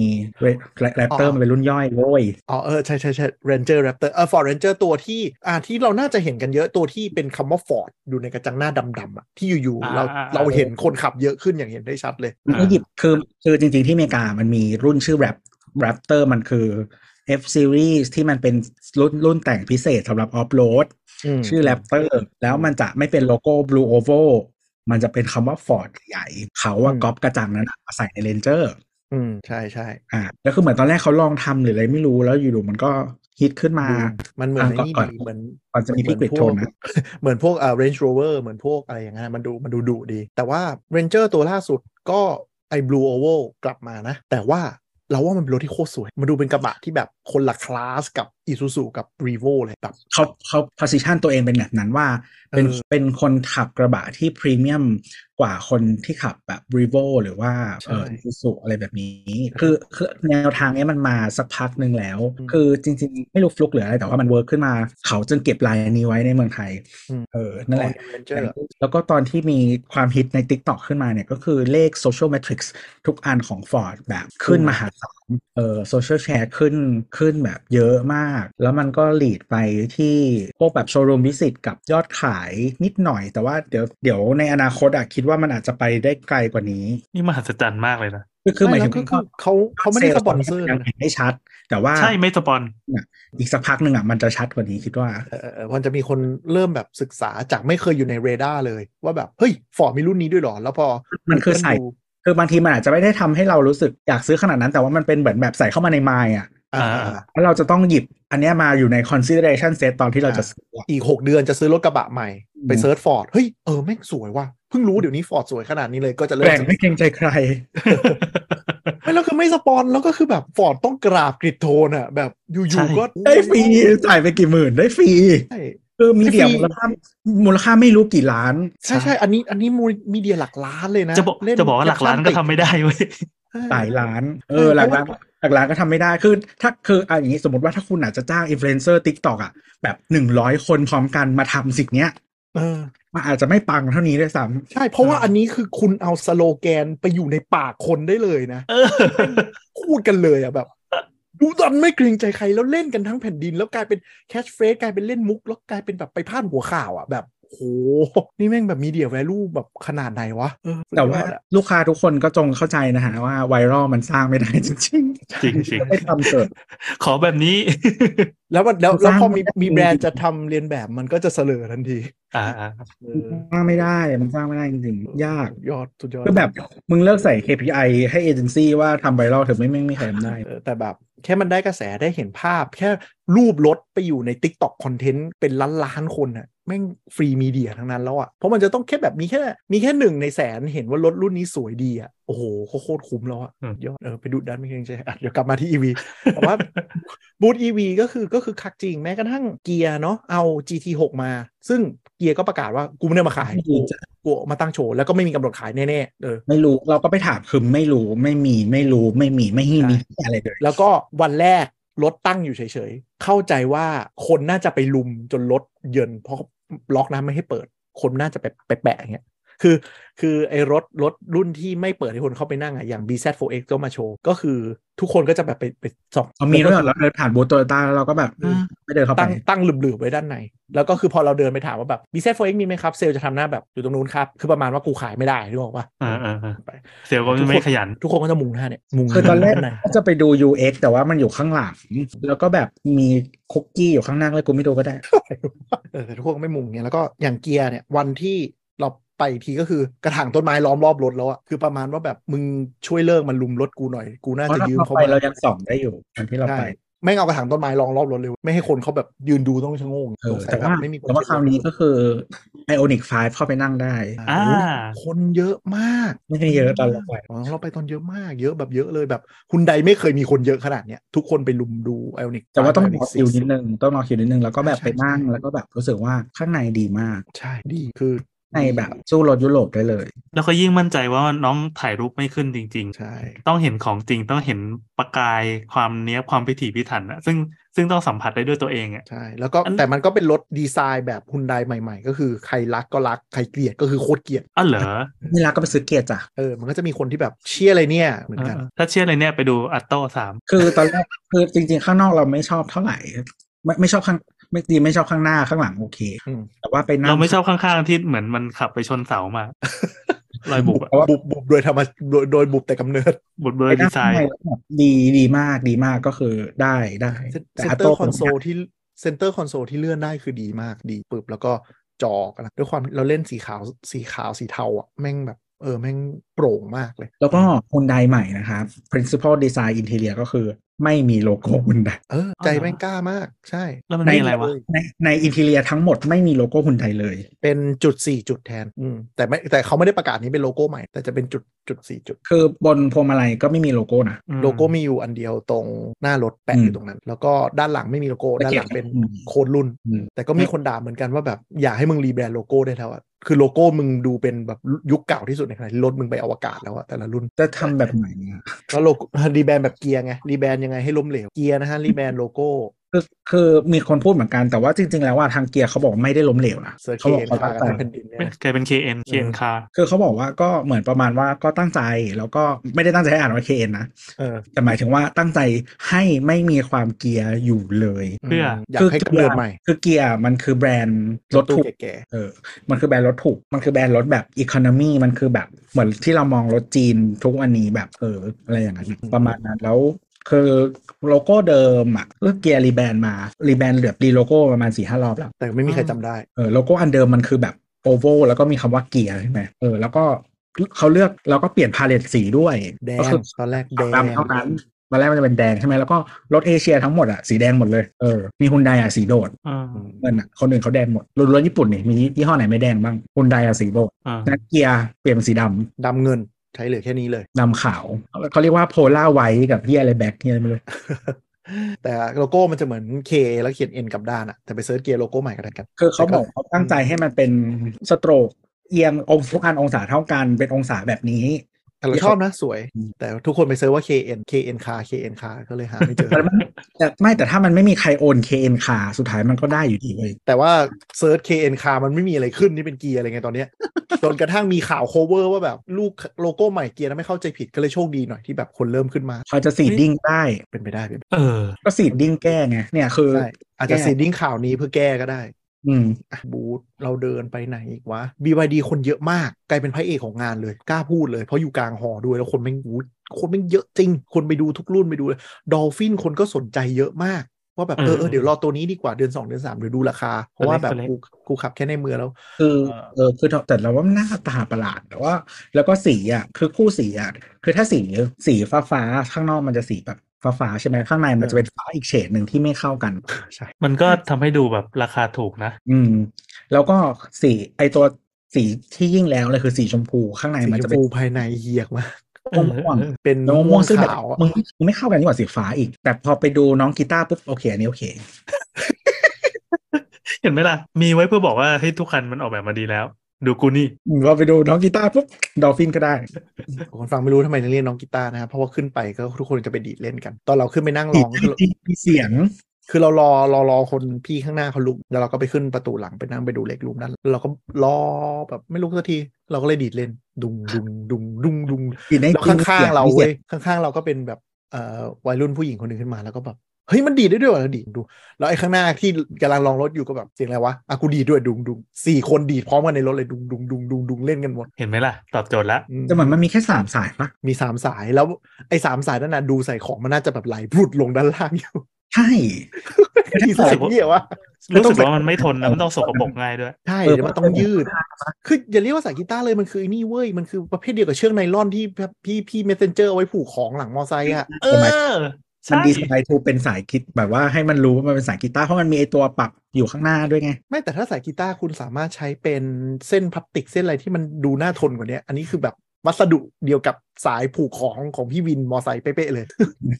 เราเราเลยไปถึงรุ่นอื่นกันแล้วไม่ใช่เหรอทำไมต้องกลับมาบูลลี่น้อง แต่เราชอบเกียร์นะ ถึงแม้ทุกคนสองคนคุณจะเกลียดเกียร์ก็ตาม เกียร์แม่งดูเหมือนคันโยกเครื่องบินเลยโคตรเท่เลย เกียร์เอาหมายถึงไม่ใช่ยี่ห้อเกียร์นะหมายถึง อ๋อไม่ใช่ยี่ห้อเกียร์ คัน ไม่เกีใช่ยร์คัน เกียร์ เกียร์อ่ะโอเคแล้วของออโต้ มันเข้ากับอะไร เราชอบเราชอบเราชอบเราชอบ เกลียดที่สุดคือไอที่เปิดประตู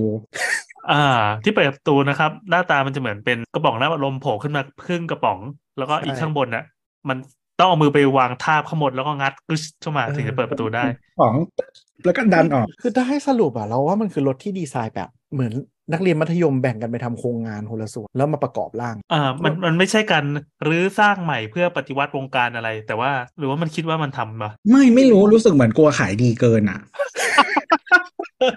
เออว่ะเออว่ะ เหมือนแบบใส่จนตายไม่ใช่หน่อยเดี๋ยวรุ่นอื่นขายไม่ได้ แล้วคือพอฟังคอนเซปต์อะมันก็มันมันไม่ใช่คำแก้ตัวที่ดีเลยสักอันหนึ่ง ใช่ ที่บอกว่า คอนเซปต์กูไม่บายเลย เป็น เออ วัยรุ่นอะไรเนี่ย คือข้างในนะ เขาบอ่ะอก มี เขาบอก ออ ว่ากอะไร กำลัง นะ กายมีมี เออ สาม เอออ อย่างมีสามอย่าง มีมังกรหนึ่งแหละอะมังกร อ่า คือเบาะมึงเป็นเกรดมังกร แล้วก็เอ็กทีเรียเราจะเห็นมี อ่า ตรงสันตูดนิดนึงที่ อืม ที่เป็นรูปมังกรอะซึ่งอ่ะโอเคมังกรนี่มันเป็นของ BYD อยู่แล้ว อืม เออแต่ว่าข้างในอยู่ๆมึงเอากีตาร์มาเอาเครื่องออกกำลังกาย และกล้ามเนื้อของตัวหาอะไรสักอย่างไปแปะอยู่ตรงคอนโซลหน้า ไม่เขาบอกว่ามันคือไลฟ์สไตล์ของคนรุ่นใหม่ไง ก็คือรักสุขภาพอ่าเลยเป็นแอร์ดีไซน์ดัมเบลเหมือนเป็นอยู่ในฟิตเนสโอ้โห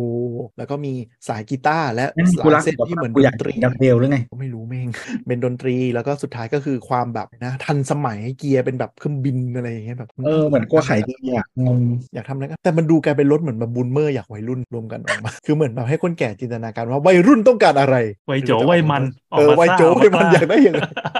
ตึกพวกราชการหรืออะไรเงี้ยที่แบบว่าอยากทำตึกใหม่ก็คือแบบใช้แคลดติ้งสีเงินอ่ะ เออแต่ว่างานประกอบดี ใหม่มาก แต่ว่างานประกอบดีวัสดุดีเป็นรถที่ดี แต่แบบ อืมอืม ได้ดีไซเนอร์ที่แบบอืมใจมึงได้อยู่ กลัวขายดีกลัวขายดี มันก็ ดีไซเนอร์ไม่เท่าไหร่กลัวปุ๊บอ่ะกลัวปุ๊บ หมื่นคันนะฮะ ยอดจองเต็มหมดแล้วนะฮะ ที่อ่านข่าวล่าสุดแล้วก็เหมือนปิดรับจองไปแล้วสำหรับ อืม โปรโมชั่นล็อตของปีหน้า คิดว่าหมื่นคันนี้เห็นเขาว่าจะส่งมอบให้ทันภายในครึ่งปีแรกนะ อ่าอย่างของเราอ่ะ วันแรกที่ไปถามคือเขาบอกว่าได้ประมาณครึ่งเดือนมกราแรก ครึ่งแรก โอ้ แต่ เร็วนะอืม ใช่ซึ่งเร็วมากนั่นแสดงว่าตอนนั้นอะยังอยู่ในสต็อกอยู่ แล้วเราก็ อืม ถามว่าอ่ะรุ่นไหนขายดี รุ่นไหนขายไม่ดี อย่าง อืม เช่น อย่างอ่าน้ำเงินแดงเนี่ยก็รู้ว่ามันเป็นสีเฉพาะก็จะขาย อ่า ออกยากนิดนึงก็อันเนี้ยคือ ม ได้เลย อ๋อ แต่ถ้าถ้าขาวและเทาก็จะน้อยหน่อย อ่า แต่พอไปถามวันที่เราไปเซ็นสัญญาจริง อ่า ๆ มันได้ต้นเดือนมกเอ่อได้ต้นเดือนกุมภาก็คือขยับไปอีกหนึ่งเดือน อืมเห็น แต่ว่า อืม แต่ว่าไอเนี่ยน้องแมวอ่ะจะเป็นอันที่พิเศษนะคือรุ่นสีสีๆอ่ะขายดี ใช่ คือด้วยความ เออ มันกระป๋องอะ เออเออ ถ้าสี เออ มันไม่สดมันจะยิ่งน่าเบื่อไปเลยทุกอย่าง ใช่แล้วว่าคือคือไม่คือรถมันเป็นรถที่คนซื้อเพอดีไซน์ไว้ยเพราะฉะ อ่า นั้น ใช่ ใช่ใช่ใช่ อะไรที่มันบอก เด่น ถึงดีไซน์อ่ะ คนมันก็จะเลือก อืม แต่คู่สีรุ่นสีพิเศษ รุ่นตัวท็อปมันสวยด้วย ที่มันเป็นวาเรนกรีน แล้วก็รุ่นที่มันเป็นหนังสีน้ำตาลอะเราว่ามันสวย เฮ้ยพูดถึงเรื่องดีไซน์ของน้องแมวเผื่อใครที่ตัดสินใจว่า อืม จะหาข้อเสียของมันอีกนิดนึงนะอืมนอกจากความกระป๋องของมันเฮ้ยเราเราเราเราค่อนข้างเจ็บช้ำใจเพราะเราเคยเชียร์มันมาก่อนเรารู้สึกว่ามันน่ารักแล้วเราอยากได้ อืม แต่ตอนนี้ อืม คือแบบพอใจมันเปลี่ยนแล้วอะ อืม พอไปดูปั๊บคันเกียร์ของมันเนี่ยมันไม่ได้ออกมาเป็นเครื่องบินเหมือน BYD นะนี่ อ่า ถือเป็นข้อดี แต่มันเป็นเหมือนปุ่มปรับวอลลุ่ม ใช่ มันเหมือนก็ยี่ห้ออื่นไหมเหมือนที่ยี่ห้ออื่นมีไหมยุโรปยุโรป เหมือน Red ก็ Rover เราว่า อืม อัน Range นี้ Rover น่าน่าจะมีปัญหานะ ถ้าเกิดว่าใครที่ขับแล้วก็ไม่ได้นั่งคนเดียวแล้วไม่ได้นั่งกับผู้ใหญ่อะเช่นถ้ามีเด็กอยู่สักคนหนึ่งอะ อันเนี้ยคือมันเป็นดีไซน์ที่ทางเครือ Jaguar Land Rover ทำมานานแล้ว แต่ว่าหมุนก็จะใหญ่กว่านี้ แล้วก็มันเคยมีปัญหาด้วยแบบของเขามันจะโซฟิสกว่านี้ก็คือว่า เวลาคุณดับเครื่องอ่ะ มันจะมุด ยังไง มันจะลงไป อ๋อ มันจะฟลุปลงไปพลุบลงไปอย่างเงี้ยเหรอ พอคุณแล้วนี่มันจะขึ้นมา มันเคยมีคนแล้วที่มันไม่ขึ้นอ่ะ เอ้า อะไรอย่างเงี้ยเออแต่ ใช้ปากก็ไม่ได้ใช่ไหม ใส่ไวอาก้า ไม่ใช่ เอออ๋อเอ้ยแต่ว่าเดี๋ยวกำลังคิดอยู่ฮุนไดก็เป็นปะอ๋อไม่ใช่ฮุนไดหมุนอยู่ตรงพวงมาลัยอืมเกียร์ซีเล แล้ว เตอร์แบบ เออเรารู้สึกว่าตรงนั้นน่ะมันเป็นพื้นที่ที่ที่เข้าถึงง่ายนิดหนึ่ง แล้วก็ยิ่งมันดูเป็นอินเทอร์เฟซที่ไม่ได้ไม่ได้เป็นการเชนเกียร์ปกติอะ อ่า เอออันนี้ก็ให้ให้ลองเป็นตัวพิจารณา อืม ส่วน ที่เขาชอบนะเพราะรู้สึกว่ามันง่ายแต่ว่าทีนี้คือมันจะมีหลายแบบอย่างเช่น เออเขาเรียกว่าอะไรวะทำให้มันความหนืดของการหมุนน่ะหรืออะไร อ๋อ เออหรือบางคนเหมือนเหมือนบางยี่จำไม่ได้ มันมันมีมากกว่ามันมีมากกว่าจากกู้แลโรเวอร์มันมี อืม เหมือนบางทีมันหมุนบางยี่ห้อมันทำหมุนฟรี อืม เหมือนอันนี้หมุนฟรีปะ เอ่อไม่ไม่มันจะเป็นเกียร์รูตรงกลาง ล็อก จะยู่ ใช่ไหม อ่าแล้วหมุนก็จะตึกตึกตึกไปแต่ ความ ว่า หมุน อ่านิดนึงก็คือถ้าถามว่าวิ่งไปแล้วเด็กหมุนน่ะเกียร์มันจะไม่ชิฟอยู่แล้ว ถ้าตอน อืม วิ่งนะ อืมอืม แต่มันจะอันตรายตอนจอด ใช่ แต่ตอนจอด แต่รู้สึกว่าถ้าไม่เหยียบเบรกจะหมุนไม่ได้ อ๋อ คือหมายถึงว่าหมุนหมุนได้แต่ว่าไม่ไม่ชิฟ อ่า น่า ขอ จะ งเซฟตี้ประมาณ เหมือนเหมือนรถธรรมดาที่เราต้องเหยียบก่อนแล้วก็ ใช่ใช่ใช่ อ่า อย่างเอ่อรถทั่วไปก็ต้องเหยียบเบรกถึงจะเข้าได้แล้วก็ต้องกดปลดล็อกอีกชั้น คือมันจะมี อืม ความน่ากลัวคือมันไม่มีล็อกอีกชั้นตรงมือเท่านั้น อืมอืม แต่ว่าเออกูดแคทมีอันหนึ่งที่เรา เกลียดมากกุญแจรถ ทำไม ไปดูดิมันมันเหมือนรีโมทบ้านมอเตอร์จีนอะไปดูดิกุญแจรีโมทกูดแคทอะ บ้าของมอเตอร์จีนแย่กว่านี้ เออเออเข้าใจอืมอ่ะก็มีมีเจออะไรที่รู้สึกเปลี่ยนไปบ้างไหมมอเตอร์เอ็กโปที่เทียบกับงานรถอื่น ไม่มีพิตตี้ เออพิตตี้น้อยลงใช่พิตตี้หายากอะดูดู ยังมีคนพูดถึงพิตตี้กันอีกเหรอตอนเนี้ย ไม่มีแล้วนะ เราว่าเราว่าเหมือนวัฒนธรรมมันเปลี่ยนไปเลยแล้ว ไปดู จาก ใน จา ทิ ก กตอกได้ เออจากยุคพิตตี้ที่เคยผ่านมาทั้งหมดอะตอนเนี้ยพิตตี้อารมณ์เหมือนจุดจบของตลกคาเฟ่แล้วก็จะไม่มีตลกคาเฟ่อีกต่อไปอะตลกไปเล่นบนทีวีแทน คือเมื่อก่อนก็คือมันก็จะมีพวกชาชายชาวชีกอ หวังงานพวกนี้เพื่อจะไปเหล่สาวสวยๆ ถูกไหม เออแบ มั บ นต้องมี แบ แค่ บ งาน กล้องกระบอกข้าวหลามไปอะไร เอ เงี้ย อแต่ตอนนี้ไม่ต้องแล้วไง ก็คือคุณเข้า IG คุณเข้า TikTok ก็ได้เสพคอนเทนต์ประเภทนี้แล้ว ใช่ปะ เออ มัน ใช่ ก็ไม่รู้ ใช่ จะไปดูผู้หญิงทำไม หรอ มันก็ไม่ได้ มันไม่ไม่ใกล้ไง แวะมาสรุปตัวเลขน่าสนใจนิดหนึ่ง ครับ ก็อ่ะยอดจองนะครับ รถทั้งหมดในงาน Motor Expo วันที่1ถึง12 นะฮะ โตโยต้าอันดับ 1 ครับ 6,064 คัน Honda อันดับ หนึ่ง 2 มาตลอดเลยปะ หนึ่งมาตลอดทุกงานฮะ ไม่ไม่ Honda มันมันมีปีที่ที่โตโยต้าเอ้ยที่ฮอนด้าชนะด้วย มีเหรออ๋อ ตอนที่เปิดตัวอะไรใหม่ Civic ใหม่มั้ง มีเนี่ยมันมีอยู่หลายหลายปีอยู่แต่ว่ามันนานๆที อ่ะอันดับ 2 Honda 3,252 คัน อันดับ 3 นะครับ BYD ครับ 2,714 คัน เย้อยู่ๆก็อยู่เผ่านี้เว้ย ใช่ คือ BYD เนี่ยตัวเลขน่าสนใจนิดนึงก็คือ มันขายได้ร้อยกว่าคันมาทุกวัน จนวันสุดท้ายปิดไปพันหนึ่งพันสิบสามคันนะฮะวันสุดท้ายวันเดียว ถึงว่าเซลล์บอกกูเหนื่อยแน่ อาจจะไม่ได้จองวันสุดท้ายวันเดียวแต่ว่าเซลล์ก่อเข้าระ มั บ น บ จะลงวันนั้น อ๋อ คือน่าจะแค่แบบยืนขายปิดลูกค้าก็จะตายหาแล้วอะไรอย่างเงี้ยเลยต้องมานั่งยอดทำเอกสารวันสุดท้าย ว่ากันวะ อืม อะไรอย่างเงี้ยเพราะว่าด้วยความที่มันใหม่มันยังไม่มีระบบอะไรชัดเจนด้วย เพราะว่าถ้าคุณอยู่โตโยต้าเขาจะมีแบบเป็นข้อข้อข้อข้อข้อข้อเหมือนโต๊ะโต๊ะปิดงานอะเรียงอยู่ด้านหลังบูธเป็นกองทัพเลยเนาะ อืม BYD มันยังไม่มีอะไรขนาดนั้นเลย เราเราเดินคุยกับเซลล์ตอนที่เขามารับตรงหน้าประตูเพราะติดต่อกันไปแล้วเดี๋ยวเดี๋ยวเราจะไปหาเขาบอกว่าตอนเนี้ยอ่าณณวันรองสุดท้ายนะยังไม่ใช่วันสุดท้ายที่จะเป็นยอดอะเขาบอกว่าตอนเนี้ย BYD อันดับสี่เขาถามว่าเออแบบพึงพอใจหรือยังกับยอดเนี้ยเขาบอกว่ามันเกินเกินกว่าที่คิดไว้มาก อืม เขาตั้งใจว่าน่าจะอยู่ได้อยู่ลำดับต้นๆแต่ในเนี้ยก็แปลว่าถ้านับ EV อย่างเดียว BYD มันอันดับหนึ่งอยู่แล้ว เออหนึ่งแบบทิ้งช่วงอะ ที่เราแปลกใจก็คือมันควรจะเป็น MG อะไรอย่างงี้มากกว่าที่มันทำตลาดมานานอะแต่ตอนเนี้ยคือความความร้อนแรงของ BYD มันมาจริง คือด้วยความในวงการถ้าไปดูขับ EV หรือว่าเนิร์ด EV ทั้งหลายก็จะเชียร์ BYD กว่า เพราะว่าเทคโนโลยีแบตมันเป็นของเขาเองเนาะ อืม มันเป็น อืม แบตที่ขึ้นชื่อเรื่องความทนเรื่องการ จริง ใช้งานง่ายแล้วก็อะไรนะ ตัวจริง เออมันเป็นตัวจริงเรื่องการผลิตแบตอ่าอีอันดับ 4 Isuzu 2,648 คัน Nissan ช อั นะ นดับ อีซูซูเยอะ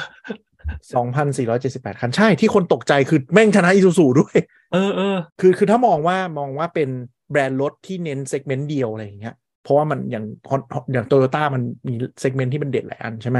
อ่า ใช่ ก็คือ BVD อีซูซูก็คือแม่งชนะอีซูซูในงานด้วยอะ เพราะ BYD เซอร์ไพรส์มีรุ่ เซอน ร์ไพร เดียว ส์เออ อะไรนะ BYD มีรุ่นเดียว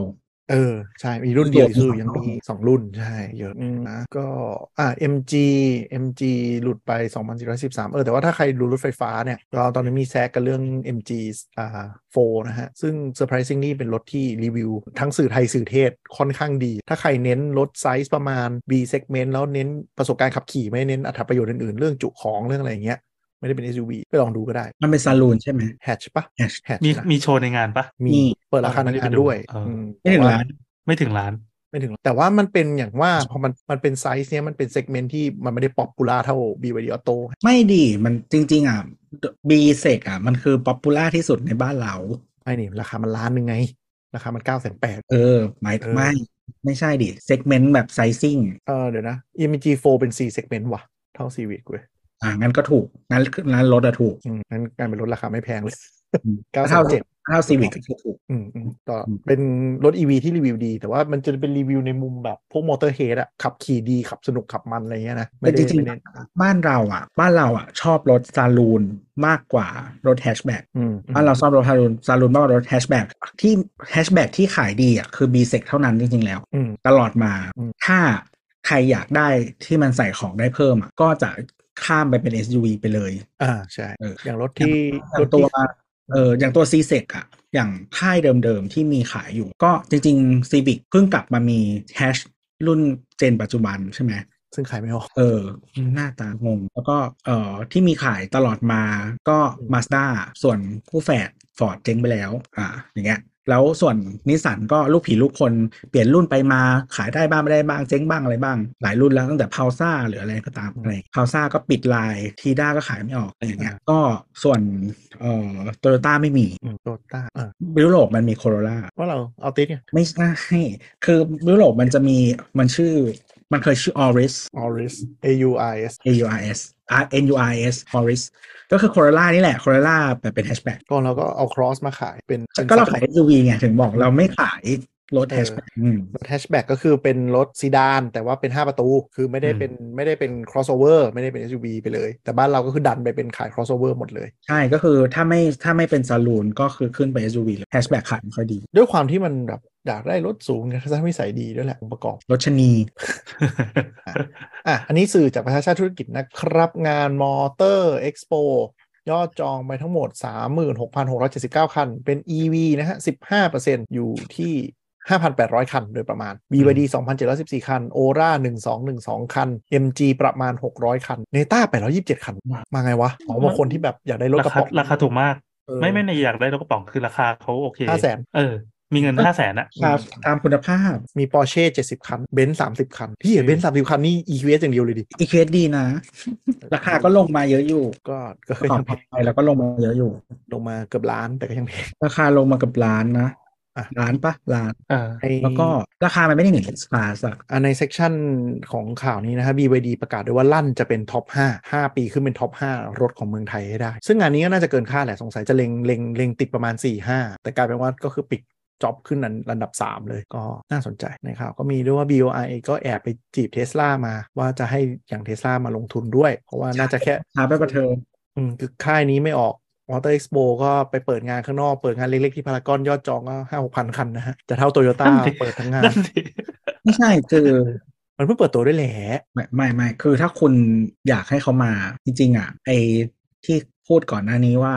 ศูนย์เปอร์เซ็นผิดพลาดอ่ะคือมันเฮี้ยไปแล้วไง ส่วนสิบห้าคืออะไร อ๋อ ไอเอาจากจีนศูนเปอร์เซ็นต์ใช่ไหมเออ แล้วก็แบบถ้าจะจีบเขาต้องจีบตั้งนานแล้ว ใช่ แต่เราไปจีบแบรนด์จีนมาเปิดโรงงานได้สำเร็จนะ เพราะว่าหนึ่งพวงมาลัยขวาแล้วก็สองก็คือ เรารู้สึกอย่างหนึ่งว่าแบรนด์ออโตม t i ีฟจีนเริ่มมองแล้วว่าจีนไม่ใช่ตลาดเดียวแล้วอะหนึ่งอาจจะเริ่มตันสองแบรนด์จีนไม่ได้เป็นบริไม่ได้เป็นแบบไม่ได้เป็นประเทศจีนนึกออกปะเขาก็ต้องมองแล้วว่าถ้าเขาเริ่มโดนคอนโทรลในอนาคตเขาก็ต้องดันแบรนด์ตัวเองไปขายทั่วโลกให้มันเป็น global brand นะจะอยู่ซึ่งเราก็ได้อันนี้ส่งส์ตรงนี้ไปเทสลามีโอกาสมาตั้งโรงงานนี้ไหมอาจจะมีก็ได้ในแนวโน้ม5 6 ปีข้างหน้าก็ไม่ก็ก็บีไอก็ต้องจีบจีบไว้ก่อนแหละอ่ะมาเด่นแล้วพี่แอนจองคือในเขาบอกเลยนะว่าจะได้ช่วงไหนอะไรอย่างนี้ปะ ใช่ใช่เขาบอกแล้ว แต่ในใบเขียนว่ากุมภาถึงมีนานะ เออกูว่าแล้วมันคงจะเลื่อนไปอย่างนั้นแหละการหลุด เออเออ ใช่ไหม แต่ว่าจากปากคำเซลก็คือนะกุมภา อืม ก็รอดูว่าอืมหลังจากเนี้ยหลังจากงานมันก็คงเอาการบ้านไปทำกันอีกแล้วเดี๋ยวอีกสักพักน่าจะเห็นอะไรออกมาอีก อืม ปีหน้าเพราะว่าตอนเนี้ยที่น่าห่วงก็คือ ถ้าการปูพรมของเครื่องชาร์จอะทั่วประเทศอะมันยังทำไม่ทันจะเห็นความชิบหาย อ่ะ อยู่ๆเราเห็นจำนวนหลักหมื่นคันอะโผล่กลางถนนอย่างเงี้ยเร่งสงกรารทำไงวะ เออจริง ๆ อันนี้เราทวีตไว้ อ่าว่าไง ว่าถ้าคนซื้อรถไฟฟ้าในไทยช่วงนี้ ถ้าไม่ได้กะจะชาร์จในบ้านเป็นหลัก อืม ไม่เป็นมาโซคิสก็เป็นคนโง่ อืมอืมอันนี้สำคัญจริง อืม เพราะว่าจะบอกว่าตอนนี้เราอ่าหรือเหมือนอีโค y ิสเต็มมันยังไม่พร้อมณปัจจุบัน แล้วมันเป็นสิ่งที่ควบคุมยาก เราควบคุมเองไม่ได้ ใช่เราควบคุมเองไม่ได้แล้วคือผู้เล่นแต่ละรายอ่ะมันก็ไม่มีความแบบเขาเรียกว่าอะไรอ่ะ ไม่ต้องรับผิดชอบปะ ว่า เออเขาเขาไม่ได้รับผิดชอบด้วยแล้วเขาก็ไม่คงเส้นคงวาในการวางอะไรด้วยแล้ว ทุกคนก็ไม่ได้ประกาศชัดเจนขนาดนั้น ว่าจะทำอะไรเยอะเท่าไหร่ในความเร็วขนาดไหน อ่า เออมันมันมันมันไม่สามารถไปอ้างอิงสิ่งที่ที่ที่ผู้เป็นผู้เล่นแต่ละรายอ่ะเออหมายถึงว่าวงการชาร์ตอะนะ อืม มันไม่ได้อ้างอิงได้ขนาดนั้น แล้วเราจะไปฝากชีวิตไว้กับเขาอ่ะมันค่อนข้างยาก ฉะนั้นเนี่ยสิ่งที่คนที่ซื้อตอนนี้ต้องคิดเลยว่า คุณจะต้องใช้ด้วยการชาร์จที่บ้านตัวเองเป็นหลักให้ได้ อืม และชาร์จปลายทางคือที่พักหลายที่ก็เริ่มมีโปรโมทเรื่องชาร์จอีวงอยู่แล้วนะ โดยเฉพาะ อันนี้ ใช่ ยัง แต่หลายๆ อันนี้ยังต้อง ที่คือ ทำ ว่า กันบ้าน ต้องเป็นการเที่ยวที่ไม่สนุกก่อน หลาย ๆ ที่คือพูดว่าชาร์จเสียบได้ค่ะ แต่คืออะไรปลั๊กไฟธรรมดา อืม อ่า น่าแต่หลายที่จะเป็นเอ่อ เย เป็ อะ น นะ เป็นปลั๊กชาร์จ EV แล้วนะครับทำไปเลย แต่จะชาร์จเป็นเป็นจ่ายเป็นกิโลวัตต์เป็นหน่วยอะนะ อย่างที่เราไปขอคอจะมีสิ่งเรียกว่าปูป้าปลั๊กนะฮะเป็นสินค้าของกฟผก็จะเป็นตู้แล้วเราก็สแกน QR code แล้วก็โอนโอนเติมตังค์เข้าไป แล้วมันจะตัดชาร์จไปเรื่อยๆ อันนั้นคือมีตู้ตู้ตู้ตู้ตู้วางไว้เลยก็ลองสอบถามที่พักดู ใครใครเปิดที่พักหรือว่าเปิดคาเฟ่ร้านอาหารอะไรเงี้ย สามารถไปติดต่อได้นะ ทาง PA กฟผ เออ ก็ พี่แอ ไม่ น อยู่ แล้วก็ กรุงเทพ ปูปั๊บปลั๊ก บุรี เขามีติดต่อมาเหมือนกัน ใช่ใช่ก็จะมีแบบ wall charge หรือแบบปูปั๊บปลั๊กซึ่งปูปั๊บปลั๊กมันไม่แทบจะไม่ต้องลงทุนเยอะเท่าไหร่ มันก็จะเป็นเป็นมอมอมอมอมอมาตั้งไว้แล้วเป็นปลั๊กที่มันพูดง่ายๆมันเป็นปลั๊กแค่เครื่องซักผ้าหยอดเหรียญอะเติมเงินเท่าไหร่ก็ตัดไปตามนั้น มันมันดูเหมือนตู้บนเติมมากเลยไซส์แบบนั้นอะ เออใช่ใช่ใช่แต่ก็คือคุณต้องซื้อโมบายคอนเน c เตอร์ไปเองนะ ซึ่งอ่าอย่าง The k i b i d แถม Tesla ไม่แถมมันจะต้องซื้อเพิ่มเอง แล้วก็มีหลายแบรนด์ที่ไม่แถมก็มี Third Party ลองไปเซิร์ชๆดูกันได้ อย่างเช่นเซนคาอะไรพวกเนี้ยก็จะเป็นปลั๊กชาร์จได้ 16 แอมป์อะนะ 16 แอมป์ก็คือประมาณ 3 กิโลวัตต์ก็คือโคตรช้า ถ้าชาร์จรถ อืม รถทั่วไปก็ประมาณอย่างถ้ารถพี่แอร์มันแบตเท่าไหร่นะห้าสิบกว่ากิโลวัตต์ก็ชาร์จประมาณวันหนึ่งแต่ก็คือพวกเนี้ยมันดีไซน์เพื่อสมมุติเราเข้าที่พักเช็คอินโรงแรมใช่ปะแล้วเราไม่ได้ออกเราก็เสียบทิ้ง ข้ามคืนอ่า อ่าสนานนั้นไป ไม่ ก็ เดี๋ยว ค่อนข้าง พเยอะอ่ะมันก็ต้องมาแย่งอย่างนะ เออเราเข้าใจว่าถ้าอย่างเป็นปูปั๊บปักหม้อไข่หม้อมันจะแยกเลย ไม่ใช่มันจะจำนวนอ่ะว่ามันมีเท่าไหร่ อ๋อใช่ มันจะไป ห ต่ มา อย ย หมายความว่าอัน น เนี้ยถ้าในระยะสั้นเนี่ยที่จะเกิดขึ้นในปีปี อืม หน้าเนี่ย อืม เราเจอปรากฏการณ์เนี้ย เพราะว่าทุกทุกวันเนี้ยออกถนนเมื่อไหร่อ่ะเห็นอัลโตตรีอย่างน้อยสองสามคันทุกครั้งเลยนะ ใช่ก็โหเขาเขาเดลิเวอร์เร็วมากนะแล้วเขาบอกว่าเขาได้ล็อตมาเพิ่มอีก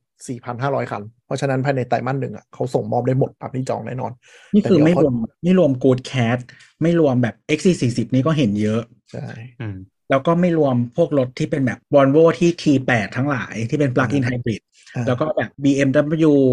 อย่าลืม 330 MG อย่าลืม MG ทิ้งไป เหลว คือออกไหมคือคือแบบ X40 ก็คือเห็นเยอะมาก Good Cat ก็เห็นเกือบทุกเกือบทุกครั้งที่ออกถนน ส่วน a t o 3เห็นทุกวัน จริงๆมันไม่ได้เยอะหรอกแต่ตาเราโฟกัสไงเพราะ อ๋อ เห็นแบ น้ บ องกีตาร์มันสวย เห็หรือเปล่าอ๋อไม่ใช่ เห็นป้ายแดงด้วยแหละ ป้ายแดงมันเลย อ่าอ่า ออกมาเป็นกองทัพ เย เล อะ ย ใช่ อ๋อเทสลาปีหน้าอีกนะ ถ้า เออ สม เท มติ ล่า เป็นไตรมาสหนึ่ง โอ้โห เคเทล่าด้วย ออกมาเป็นหมื่น มันจะมาหรือเปล่าหรอก อ่ายังไงก็มา เขามั่นใจมากว่าไตรมาสหนึ่งอ่ะพันห้าร้อยคันได้แน่ๆเขาพูด อืม คือมั่นใจขนาดนี้กูว่ารถมันจอดรออยู่แค่รอชิปมา อืม เพราะว่ามันมีหลุดมาในในกรุ๊ปก็คือมีคนทำชิปปิ้งขาบก เรือปะ ใช่เรือที่บอก ยูนาว่ามา ทีนักเครื่องบินเหรอ ไม่ใช่เขาทำชิปปิ้งเรือแล้ ไม่ ว ไม่ บอก คือ ว่า ภาพภาพหลุดที่เป็นเรือ อ๋อ แล้วเทสลาจองจองส่งมาที่ไทยช่วงปลายเดือนหนึ่งต้นเดือนสองใน อ๋อ อาโก้หนึ่งเลย เพราะฉะนั้นก็ก็ตรงเป๊ะเลยตรงกับที่เปิดตัวเลยทุกอย่างเลยแสดงว่าคนนั้นน่าจะของจริง เทล่ายังไม่ได้พูดเรื่องเรื่องซูเปอร์ชาร์จใด ๆ เลยใช่ไหมส เทส ถา ลา นีชาร์จ ปีหน้าปีหน้าภายในกุมภาเปิดแน่นอนที่หนึ่งและแค่ภายในกรุงเทพสิบที่ เพราะฉะนั้นแผนโรเอาทั่วประเทศยังไม่มีแน่นอนปีหน้าเดาว่าจะทะเลาะกับการไฟฟ้าภูมิภาคอยู่ แต่การที่เปิดกรุงเทพได้แสดงว่าคุยกับการไฟฟ้านครหลวงจบแล้ว อืมปีหน้านะครับอ่าอ่าครับเชิญ ขอขอแตะอีกนิดนึง อันนี้ย้ำไปหลายรอบ แต่ขอย้ำอีกนิดนึงคุณผู้ฟังจนจบแล้วจะไปจองรถไฟฟ้าเลยก็ตามศึกษาเรื่องมิเตอร์ไฟที่บ้าน โดยเฉพาะคนอยู่ทาวน์เฮาส์คนอยู่อะไรพวกนี้ต้องเปลี่ยนมิเตอร์ไหมต้องอะไรไหม ตอนนี้การไฟฟ้าไม่ว่าจะเป็นกฟพหรือกฟนมีความรู้เรื่องการติดที่ชาร์จ EV เยอะขึ้นมาก โทรไปสอบถาม อ่า เขาได้เลย หรือช่างของศูนย์โดยเฉพาะอย่างบีบดีเลยเขาจะมีช่างมาอยู่แล้วก็ลองสอบถามเขาได้เลย เพราะว่าส่วนนี้พวกนี้เขาจะพยายามเคลียร์ติดให้เสร็จก่อนรถมาถึงเพราะไม่อย่างนั้นเดี๋ยวลูกค้าด่า อืม เออ ใครซื้อบ้านใหม่ ราคาสัก อืม ไม่รู้บ้านราคาถูกไม่รู้แต่ราคาสิบขึ้นไปอ่ะ น่าจะสามเฟสให้หมดเลย อืมแต่ว่าก็ อืม เรื่องเดินไฟจากตู้อะไรยังไงก็ถ้าวอลชาร์เจอร์ถ้าเราสมมติไปจองรถเราต้องรอรถก็ ถ้ามีเจ้าหน้าที่มาก็ให้เขามาดูเซอร์เวย์หน้าบ้านก่อน เพราะทีนี้เขาจะรวมรวมค่าดูไซส์ครั้งหนึ่งอยู่แล้วเขาจะมาดูแล้วก็ต้องอาจจะต้องเตรียมตังค์เพิ่มมิเตอร์ เดินสายไฟใหม่หรืออะไรยังไง ก็จะมีภาระตรงนี้ด้วย ก็อาจจะต้องศึกษาความรู้เรื่องไฟฟ้าเพิ่มขึ้นหน่อยครับ นิดเดียวไม่ได้ทำตลอด ใช่ แต่รู้ไว้ก็ดีฮะเรื่อง หลายๆยี่ห้อก็ยี่ห้อหลายๆยี่ห้อที่ขายดีก่อนหนั้านนี้คือเขาไม่แถมแล้ว แต่ก็ไม่รู้แต่อาจจะมีโปรมาก็ได้ เพราะว่าใครมันอย่างวอนโวมันไม่แถมไง เออหรือก็ไม่ อืม ก็ไปดูเอ่อพวกแบรนด์เตอร์ปาร์ตี้ดังๆหน่อยที่มีมาตรฐานหน่อยก็โอเค พวกนั้นก็รวมค่าติดตั้งทุกอย่าง แต่ก็กำเงินไว้หลัก5้าถึงหกหมื่นนะสำหรับการติดวอลชาร์จ โหอันนี้คือน้องกีตาร์เราแถมเนี่ยนะ ใช่ก็ถึงบอก ครั ไง บ ว่า เดียวไงที่ที่ไม่ได้ติดอันเดียวครั ถ้าคุณรับหน้าตามันได้นะอินเทเรียมันได้นะ ก็เนี่ยคือของดีอีกอย่างห นึ่ง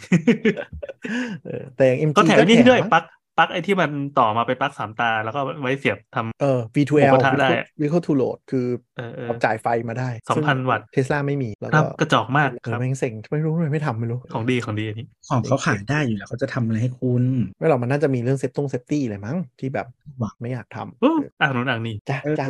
ไม่หรอกแต่ว่าฝรั่งส่วนใหญ่มันเอาไอ้นี่ไง มันจำเข้าที่เคียบุรีได้ เวลาใช้กันที่นู่นอ่ะจำ มัน เข้า ทำหมูกระทะไม่ได้ เออใช่ใช่มันกินหวัดไม่ได้ขนาด มันก็ไปตั้งเตาถ่านเอาเถอะ ไม่ได้เว้ย ชาวพูทับเบิกอย่างเรา เออ ปีหน้าอย่าไปนะครับพูทับเบิกถ้าใครซื้ออีวีมึงอย่าเพิ่งไปรอให้อีสถานีชาร์จแม่งเสร็จก่อน เนี่ยพวกหาเรื่องใส่ตัว ซื้อรถ แล้วเดี๋ยวแล้วเดี๋ยวมั่นใจว่าขับอ่ะมันก็จะเป็นเทคโนโลยีเทคโนโลยีใหม่เหมือนสมาร์ทโฟนก็คือจะได้เรียนรู้ on the job เช่น คำนวณเวลาชาร์จผิดคือหมายถึงว่าแบบเฮ้ยไฟสถานีนี้เข้าได้ 70 กิโลวัตต์ กูจับแบตพี่แอนนั่นแหละนะ 60 กิโลวัตต์ไม่ถึงชั่วโมงนี่หว่า แต่อีก 10นะ10ช่วง 20%สุดท้ายนะครับแม่งช้าเป็นเต่าหมาเลย เพราะมันอัดไฟได้ไม่เต็มอย่างเงี้ยมันก็ต้องเรียนรู้ออเดอร์จ็อบไป ครับ อะไร แล้วก็เอ่อฟีเจอร์รถไฟฟ้าบางทีก็ไม่เหมือนกัน อย่างบางรุ่นก็เอ่อเปิดแอร์ทิ้งไว้ไม่ได้ อย่าง v i v e r a t o 3 นี่ไม่มี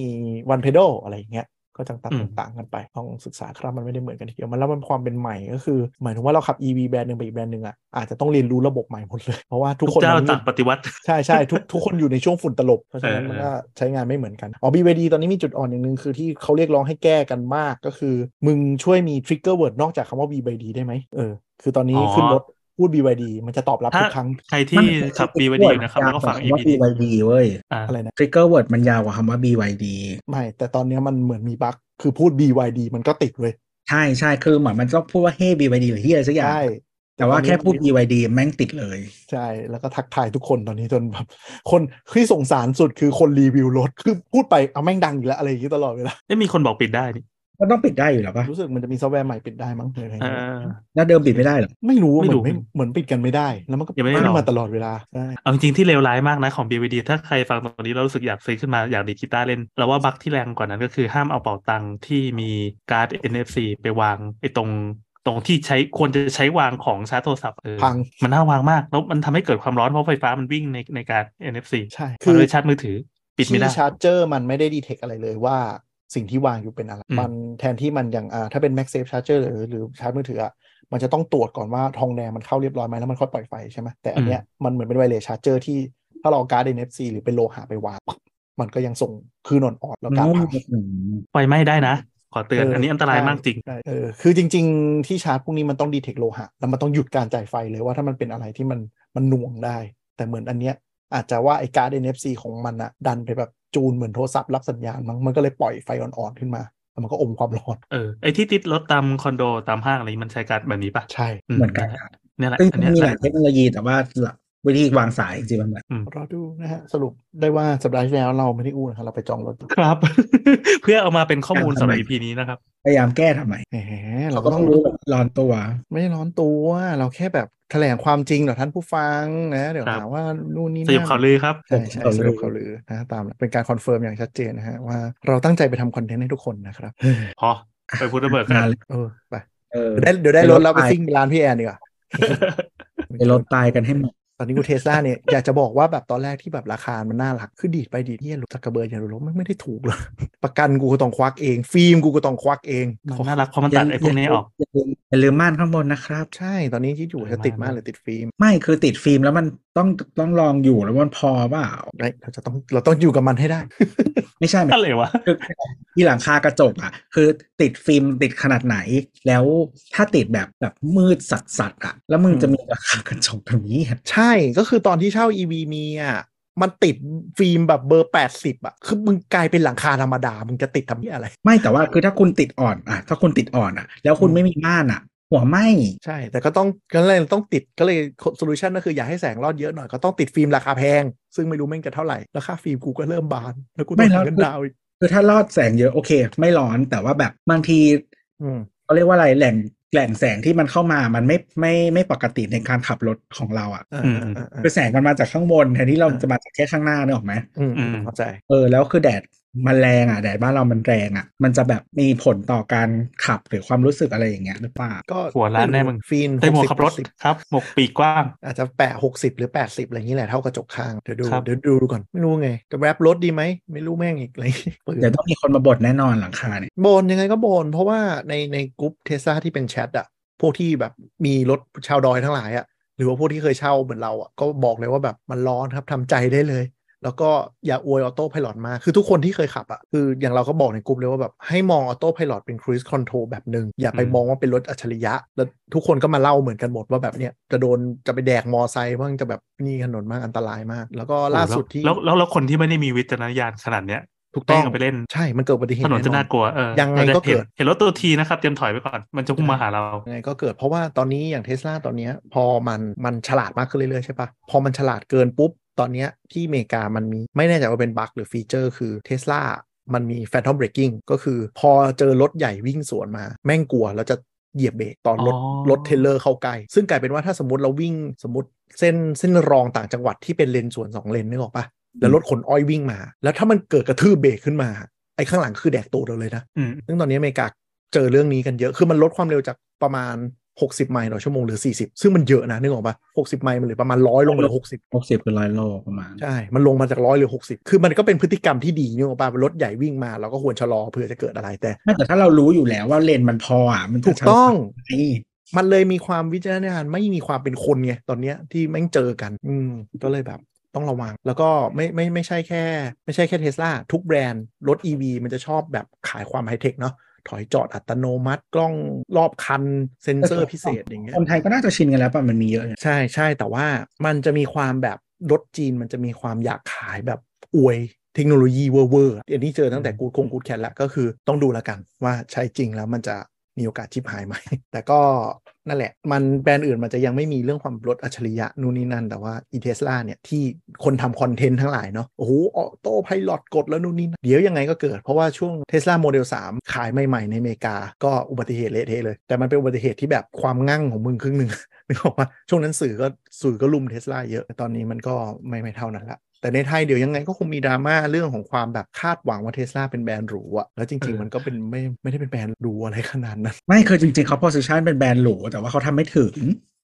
เขาว่าจะเป็นแบรนด์หรูเหรอเขาไม่เขาก็เป็นแบบประมาณ position เป็นแบรนด์หรูเพราะเขาเทียบกับเมอร์ก ตรงไหนวะ มันเคยเทียบตอนไหนวะ มันจะเอายอดขายมาเทียบทำไม เนี่ยก็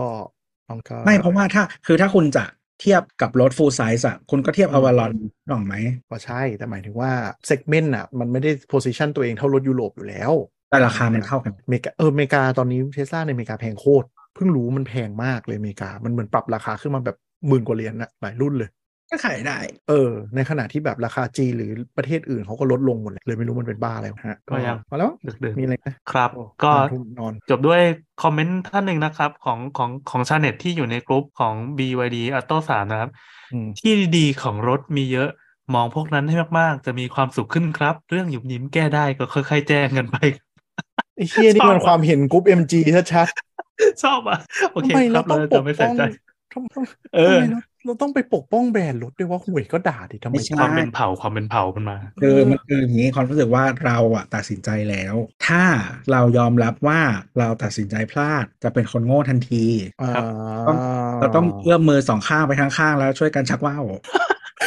คือเซอร์เคิลเจอกันทั้งวงอะไรอย่างนี้ใช่ไหมแล้วฟินกันเองใช่ป่ะ ต้อง แล้วก็จะโดนเพจแอนตี้แคปออกมาแซะข้างนอก ไม่เป็นไร เรายังเจอไปเรื่อยๆ จนกว่าเราจะเปลี่ยนคันใหม่ เรายังฟินกันอยู่ ครับ พอเลิกเลิก จ้ะ แต่วันนี้ก็ลาไปก่อนนะครับ สวัสดีครับ จะไปทำอะไรไป ไปเจอ เจอกั ก็ นเหรอ ไปเจออีกเหรอ